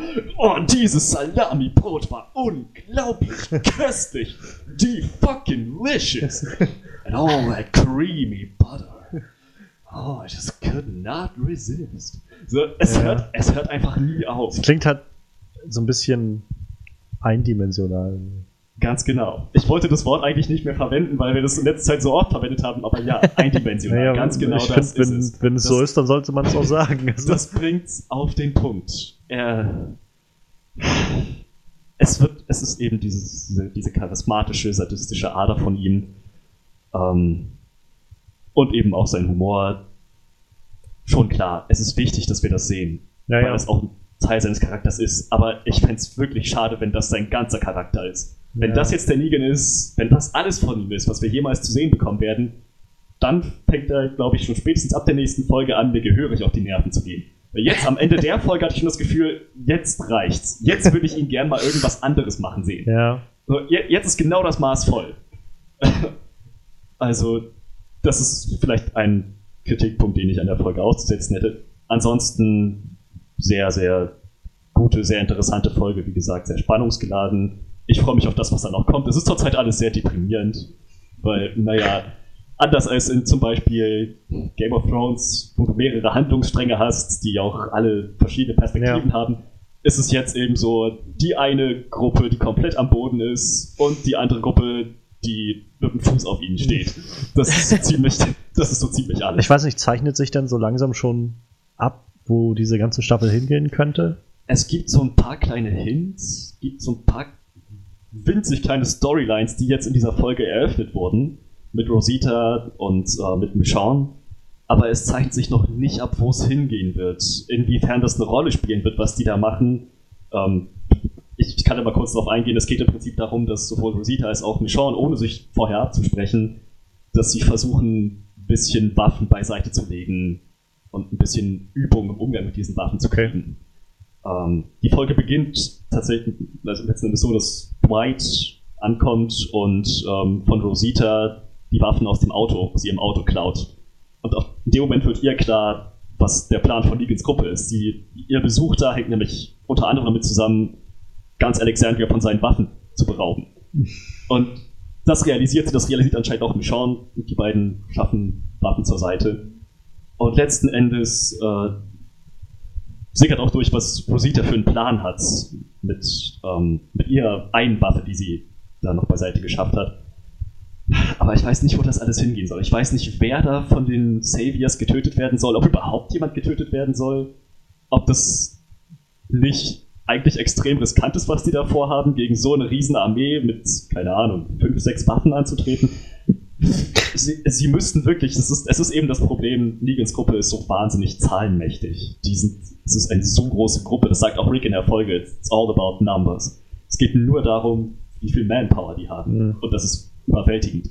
Das heißt, Ricks Gruppe muss sich entweder einen richtig cleveren Plan überlegen, Guerillataktiken. sowas in der Richtung, oder es einfach sein lassen. Ja. Und das ist auch ein gewisser Konflikt, der in der Folge bearbeitet wird, dass Michonne eben sagt, alles, was wir bisher erreicht haben, haben wir erreicht durchs Kämpfen.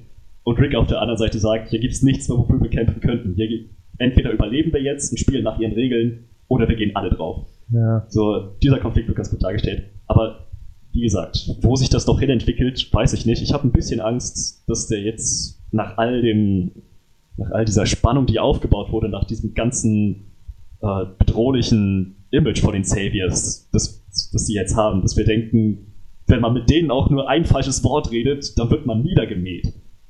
Ich habe jetzt ein bisschen Angst davor, dass Ricks Gruppe sich eben doch so ein paar Sachen leistet und die Saviors lassen denen das durchgehen und letzten Endes unterschätzen die Saviors sie und dann kriegen sie die Oberhand oder so. Es, es darf wirklich nicht so eine Bullshit-Wendung nehmen. Ja. Das, das möchte ich nicht, wird es vielleicht auch nicht. Ich, äh, ich weiß, wie gesagt, noch überhaupt nicht, in welche Richtung das weitergehen soll. Trotzdem freue ich mich auf das, was noch kommen soll. So einige ähm, Elemente von der vorherigen Staffel wurden wieder aufgegriffen. Und ja, also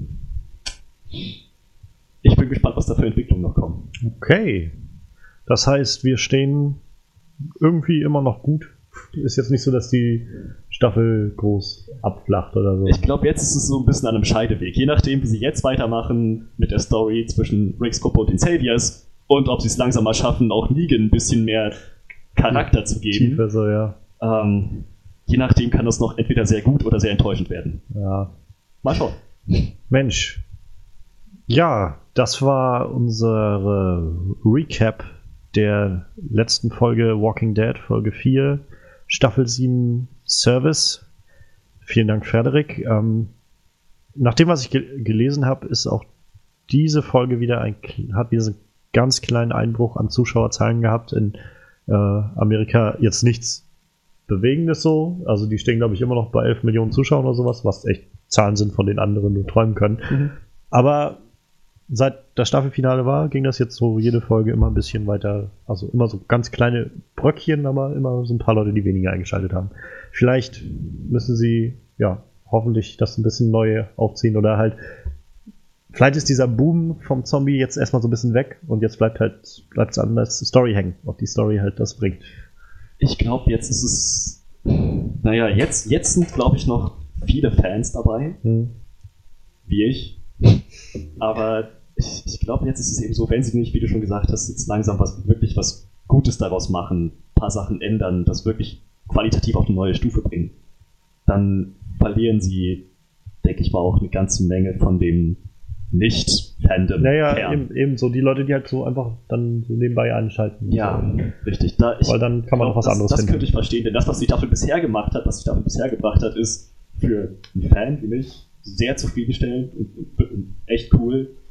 Aber für jemanden, der vielleicht mit der Serie, der die, der die Serie vielleicht einfach nur halbwegs unterhaltsam findet, ja.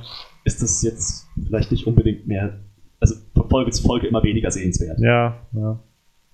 Mensch, dann sind wir auf jeden Fall sehr gespannt, wie sich das noch entwickeln wird in den nächsten Wochen.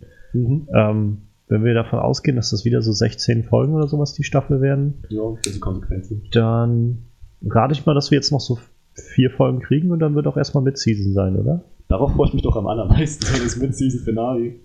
Äh, so ein bisschen wurde auch gehintet, was in der nächsten Zeit noch passieren kann. Es ist halt noch alles sehr dramatisch, aber ich glaube, so richtig, so einen richtigen Story-Höhepunkt wird es eben wieder im Mid-Season-Finale. Ja, naja, wie meistens bei solchen Serien. Gut, dann, äh, wie gesagt, nochmal vielen Dank, Frederik. Und wir freuen uns auf nächste Woche, auf äh, den nächsten Recap. Ja. Und kommen dann jetzt zu unserem letzten großen Punkt auf der Liste. Und dafür übergebe ich nämlich gleich an Manuel, denn wir kommen zu unserem Flashlight.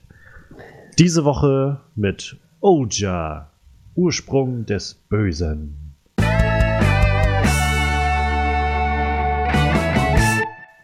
Oh ja.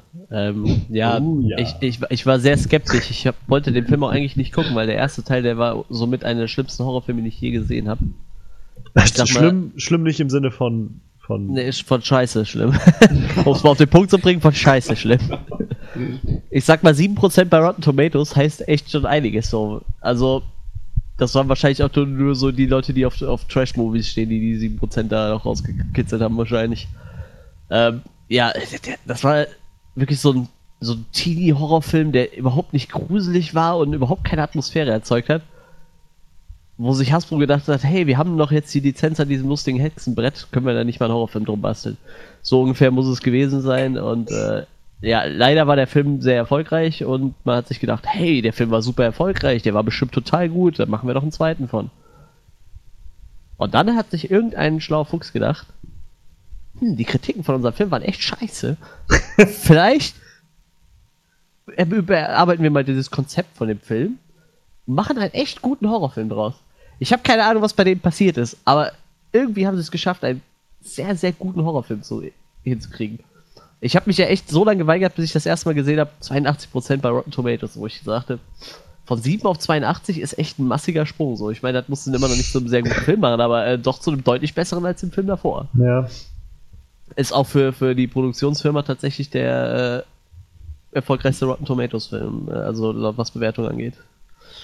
Von Platinum Dunes, äh, das ist echt krass. Ähm, ja, demnach, äh, nachdem ich das gelesen habe, war ich dann auch doch ein bisschen gehypt und der Trailer sah halt auch leider erschreckend gut aus. Deshalb war ich auch kurz schon mal überlegen, ins Kino, äh, schon vorher ins Kino zu gehen, als der Film halt rauskam und dachte mir dann so, ah, nee, der kann ja eigentlich schon schlecht werden. Gut, äh, ja, die Kritiken waren gut, also dachte ich mir, komm, guckst du dir den Film doch mal an, gibst du dir mal eine Chance. Ähm, der Film erzählt ja die Vorgeschichte zu dem ersten Witcher, Witcher, ich weiß nicht, wie man es ausspricht, zu dem Hexenbrett. Und ähm, tatsächlich wurde mir auch erst äh, relativ zum Ende bewusst, wer die Charaktere in dem Film sind. Also der Film folgt einer Familie, bestehend aus drei Personen. Die Familie Sender, das ist Alice, die Mutter, die ist alleinerziehend, der Vater ist gestorben. Und ihre beiden Kindern, die eine ist so, so 15, 16-jähriger Teenie, na 15 ist sie glaube ich im Film und die kleinste Tochter ist, ich tippe jetzt mal 10. Ich glaube, es wird nicht erwähnt, wie alt die ist, aber auf jeden Fall jünger. Ich weiß, kann auch leider nicht gucken, wie alt die Schauspielerin ist. Da gibt es irgendwie keine Infos drüber, die ist noch zu jung. Oh, neun ist sie. Die ist neun. Okay, äh, neun sehe ich gerade, ist die, der Charakter im Film. Und äh, die Mutter verdient ihr Geld quasi damit, indem sie so Seancen abhält und äh, Leuten weismachen will, sie können mit der anderen Seite kommunizieren. Und es mhm. kommen halt ganz viele geknickte Leute zu ihr und äh, möchten mit ihren verstorbenen Frau sprechen oder mit irgendwem anders Verstorbenen. Ja, natürlich. Ja. Die, die Kinder sind halt äh, sehr mit eingebunden, die rappeln dann an den Tischen und pusten Kerzen aus und so. Also sehr, sehr amüsant irgendwie das Ganze. Ähm, der, der Film spielt auch in den äh, Ende der 60er Jahre, also auch ein ganz anderes Setting als der letzte Teil, der spielt ja in der jetzigen Zeit. Und irgendwann denkt sich die ältere Tochter, irgendwie haben diese ganzen Sachen, die wir hier machen, überhaupt keinen Pep, so wir müssen da irgendwie mal was reinbringen. Und dann finden die halt, ist sie halt auf einer Party bei einer Freundin und da findet sie halt dieses äh, Brett. Ich nenne es jetzt nur noch das Brett, weil ich nicht weiß, wie man es ausspricht, das Hexenbrett. Und ähm, dann sagt sie zu ihrer Mutter, hey, so ein Hexenbrett wäre doch ziemlich cool. Und die Mutter besorgt dann halt irgendwann auch dieses Brett, weil das natürlich für das, was sie machen, natürlich noch besser funktioniert, wenn man dann sagt, ja, bist du hier? Und man geht einfach auf Ja und die Leute, oh mein Gott, ja, er ist hier. Funktioniert da alles viel besser. Und ähm, ja, irgendwann fängt halt die jüngste Tochter an, mit diesem Brett rumzuspielen und spricht mit ihrem toten Vater. Was natürlich sehr interessant ist. Weil den anderen ist das irgendwie nicht passiert. Und irgendwann kommt dann auch raus, dass die Mutter sagt, so ja, meine Mutter hat auch schon die Fähigkeit, wirklich mit Toten zu reden. Scheinbar überspringt seine Generation. Also irgendwie liegt das wohl bei denen in der Familie, dass äh, die wirklich irgendwie so was können. Und ähm, äh, die haben das sehr schön eingebaut mit diesem Brett. Also dieses Brett hat hier diese kleine Lupe in der Mitte. Hm. Durch die Lupe sieht man die Buchstaben besser. Und äh, in dem Fall nutzt dieses Kind halt die Lupe, um die Geister zu sehen, die bei denen im Haus rumschweren. Und man merkt auch relativ schnell, in dem Haus ist halt nicht nur der Vater, das Haus ist eigentlich voll mit Geistern. Das Kind redet auch immer von seinen neuen Freunden. Ja, und äh, so geht das eine Zeit lang weiter und erstmal nutzen sie die Fähigkeit von dem Kind, dass es ja scheinbar wirklich mit Toten kommunizieren kann und äh, helfen halt wirklich Leuten, also wirklich mit, mit, mit ernsten Absichten so. Also die Mutter sagt, okay, wenn du wirklich mit denen reden kannst, dann können wir den Leuten halt auch raus. erzählen. ja, dann, dann, können wir den Leuten aber auch wirklich erzählen, was passiert ist, so, ne? So, so, so geht's los. Und irgendwann klagt das kleine Mädchen über Nackenschmerzen. Und dann denkt sich das kleine Mädchen, guck ich mal durch dieses, durch den Zeiger von dem Brett in den Spiegel und dann sieht man hinterher in den Boden. Und dann kam schon echt eine der widerlichsten Szenen überhaupt. Das Kind wird, dehnt sich so um 90 Grad nach hinten. das war im Trailer zu sehen, ne? Ja, und, und der Dämon krabbelt quasi in die Reihe und damit nimmt halt so der ganze Horror seinen Lauf. Äh, oh. Mädchen, ist, kleine Kinder in Horrorfilmen ziehen eigentlich immer und äh, die Schauspielerin hat auch jetzt schon in ein paar Serien und Filmen mitgespielt. Wie gesagt, die ist halt noch sehr jung. Ich denke mal, die wird auch selber irgendwie so zehn rum sein, tippe ich jetzt einfach mal. Und äh, die macht das schon echt fies so. Sie, sie schnappt sich irgendwann den Freund von der Schwester und sagt so, weißt du, wie es sich anfühlt, erwürgt zu werden? Und dann beschreibt sie ihm so die Stadien des Erstickens, die man langsam so spürt, wenn man, oh, das ist echt, echt sehr, sehr creepy, das Kind. Ich, mir wird gerade wieder bewusst, warum ich keine Horrorfilme gucke. also komplett anders wie im letzten Teil, wo das einfach so ein, so ein dämlicher Teenie-Horror war. Ich meine, der Film hatte auch bescheuerte Szenen. Irgendwann fliegt der Freund von der, von der älteren Tochter halt einfach die Treppe runter und hängt dann baumelt da an so einem so einem Seil rum und das ist halt erhangen. Und in irgendeiner Szene wird er dann quasi nochmal wach und, und packt sich so die, die äh, Mutter und, und hüpft dann mit ihr so weg quasi, weil das Seil scheinbar elastisch ist oder so. Also sind halt immer noch ein paar merkwürdige, merkwürdige Szenen drin, aber Hasbro hat sich scheinbar echt ein Herz genommen und sich mal angeguckt, äh, wie man wirklich einen Horrorfilm macht. Das ist allerdings auch so der größte Kritikpunkt. Also in dem Film hat man wirklich halt auch echt nichts Neues gesehen. So, ne? Die haben es halt echt geschafft, einen sehr soliden Horrorfilm hinzukriegen wie gesagt, die, die Story artet halt nachher auch noch äh, aus, wird auch noch ziemlich fies mit, mit äh, Mund zunähen, mit einer Nadel und so. Richtig eklige Sachen eigentlich. Und äh, schlägt halt nachher auch einen schönen Bogen zum, äh, zum, zum, zum ersten Film. Quasi also die, die sind schon miteinander auch verbunden. Ja, also quasi die komplette Familie, um die es geht, das sind eigentlich die Dämonen aus dem zweiten Film. Also aus dem, erst, aus dem allerersten Film quasi. Aus, aus der. Ah, okay. Das, also Gut, ja, ich kann, soll, soll ich spoilern oder soll ich lassen? Ich weiß ja nicht, ob ihr den sehen wollt, sonst würde ich jetzt ein bisschen spoilern. Ich habe nicht vor, ihn zu gucken. Ich auch nicht. Okay, also ähm, es endet halt nachher so, dass äh, die Tochter und die Mutter, die sterben halt, die jüngere Tochter. gibt halt keine Möglichkeit, sie zu retten und deshalb näht halt ihre ältere Schwester ihr den Mund zu. Ja, die sehen, das ist auch äh, relativ fies. Das wird zwar nur angedeutet, dass sie es macht, aber wenn sie dann nachher liegt mit dem zugenähten Mund, ist es halt. Und sie werden quasi die Dämonen aus dem ersten Film. Und in dem ersten Film sieht man halt auch eine Szene, wo die äh, eine von den von den Hauptcharakteren in die äh, Psychiatrie geht und sich quasi mit der älteren Schwester äh, unterhält. Die ältere Schwester ist ja quasi für, äh, für die Morde ja, okay. verantwortlich und er landet deshalb halt in der Psychiatrie und man sieht halt nachher, wie sie halt ziemlich alt in der Psychiatrie sitzt. Das ist auch eine Post-Credit-Scene und das ist halt der Übergang zum ersten Teil, wo man halt die, genau diese Szene auch sieht. Das haben sie echt schön gemacht und wie gesagt, der Film hatte eine sehr, sehr düstere, dichte Atmosphäre. Ähm, er, er, hat wirklich nur die, eigentlich äh, vier Hauptcharaktere, kann man sagen. Der Rest sind alles eigentlich nur relativ unwichtige Nebencharaktere, die einfach nur irgendwie Mittel zum Zweck sind. Ich weiß nicht, äh, die Szene gab es auch im Trailer, wo sich äh, der eine Junge selber ins Gesicht schießt oder so. Ja, ich meine, die, ja, die, Szene war im Film auch echt episch, so, wo er so mit der Zwille auf sich schießen will und sie dreht die Zwille um und er schießt sich quasi damit selber ins Gesicht. Aber die, die ganzen Charaktere sind halt alles nur Mittel zum Zweck. Also im Endeffekt gibt es die Familie, es gibt noch einen, äh, einen Priester, einen Pfarrer, gibt es ja immer. Markus und äh, halt gut den Freund von der Mutter halt noch natürlich. Ne? Äh, der Freund, nicht der Freund von der Mutter, Quatsch, der Freund von der ältesten Tochter. Und das sind eigentlich die einzigen Charaktere, auf die sich konzentriert wird und das tut dem Film auch echt gut. Also da, da kommt nicht noch tausend Charaktere rein, die ja. irgendwie so wegwerf äh, Death Counts sind halt, ne? die so kommen rein und sterben mehr oder weniger. So ist es wirklich drauf konzentriert. Die Nachbarn. Hallo, können wir eine Tüte Mehl? wie gesagt, die Vers Story verstrickt sich manchmal ein bisschen in sich selber. Da gibt es halt auch noch einen Subplot, dass irgendwie in dem Haus vorher ein äh, polnischer Armeeveteran gewohnt hat, der da halt Leute gefoltert hat. Und diese ganzen Geister, die in dem Haus rum sind, sind halt alles seine Opfer. Und es gibt halt auch so einen geheimen Folterraum in dem Haus, wo noch die ganzen Leichen rumliegen, also die ganzen Skelette halt von den, von den. Da, deshalb hat dieses, äh, die Story ist ein bisschen weird, muss ich zugeben, aber wie gesagt, also die haben sich echt ihren Film angeguckt, den ersten Teil, haben sich gedacht, meine Fresse, der war echt kacke. Und haben dann echt, und haben dann zwar mehr oder weniger sich alles zurechtgeklaut aus Filmen, die funktioniert haben, aber dadurch ist es halt echt ein solider Film geworden. Ich würde nicht sagen, dass es der beste Horrorfilm ist, den ich in der letzten Zeit gesehen habe, aber er war schon echt ziemlich gut. Da habe ich echt schon wesentlich mehr Scheiße gesehen. Das ich würde den doch mal sehr gut. Für Horrorkenner definitiv empfehlen und man braucht halt keine Vorkenntnisse zum ersten Teil, den kann man getrost in die Tonne treten. Ich sehe gerade, der Regisseur von dem Film hat auch äh, Oculus gemacht glaube, der sollte doch auch ganz gut gewesen sein, oder? 2013? Den habe ich nicht gesehen. Den habe ich wirklich nicht gesehen, keine Ahnung. Ich glaube, da ging es um so einen Spiegel irgendwie.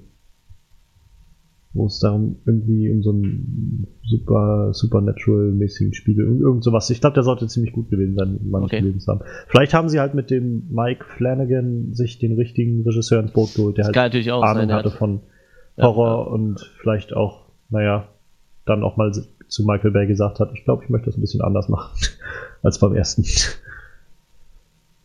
Ja, äh, wie gesagt, das Cast ist auch echt unbekannt. Also ich kannte die eigentlich alle gar nicht, muss ich gestehen. Ich gucke gerade mal, wo die, die Mutter mitgespielt hat. Die ist ja schon was älter. Die könnte ja schon ein paar. Ja, ne, eigentlich nicht.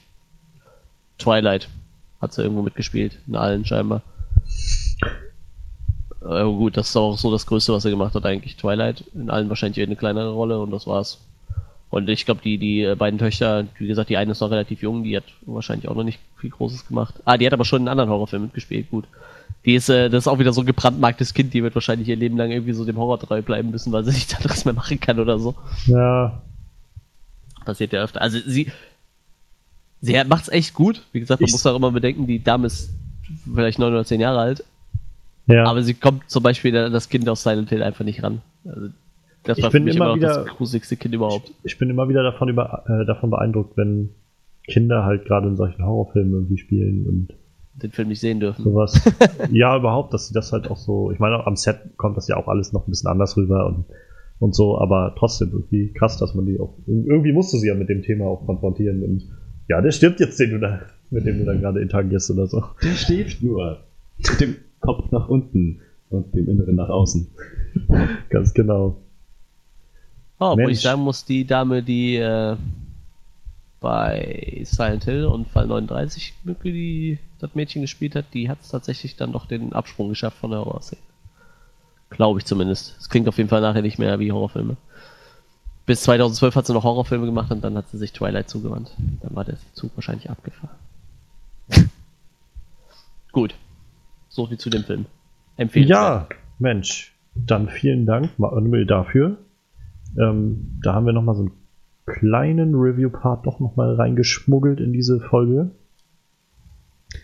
Wie gesagt, heute war alles nicht so filmzentriert, sondern mehr so Spektrum äh, Arbeit. Wir haben mal irgendwie alles durchgesprochen, was so passiert ist und uns Zeit genommen dafür und uns ein bisschen mehr Zeit genommen für äh, unser Flashlight und für unseren Walking Dead äh, Recap.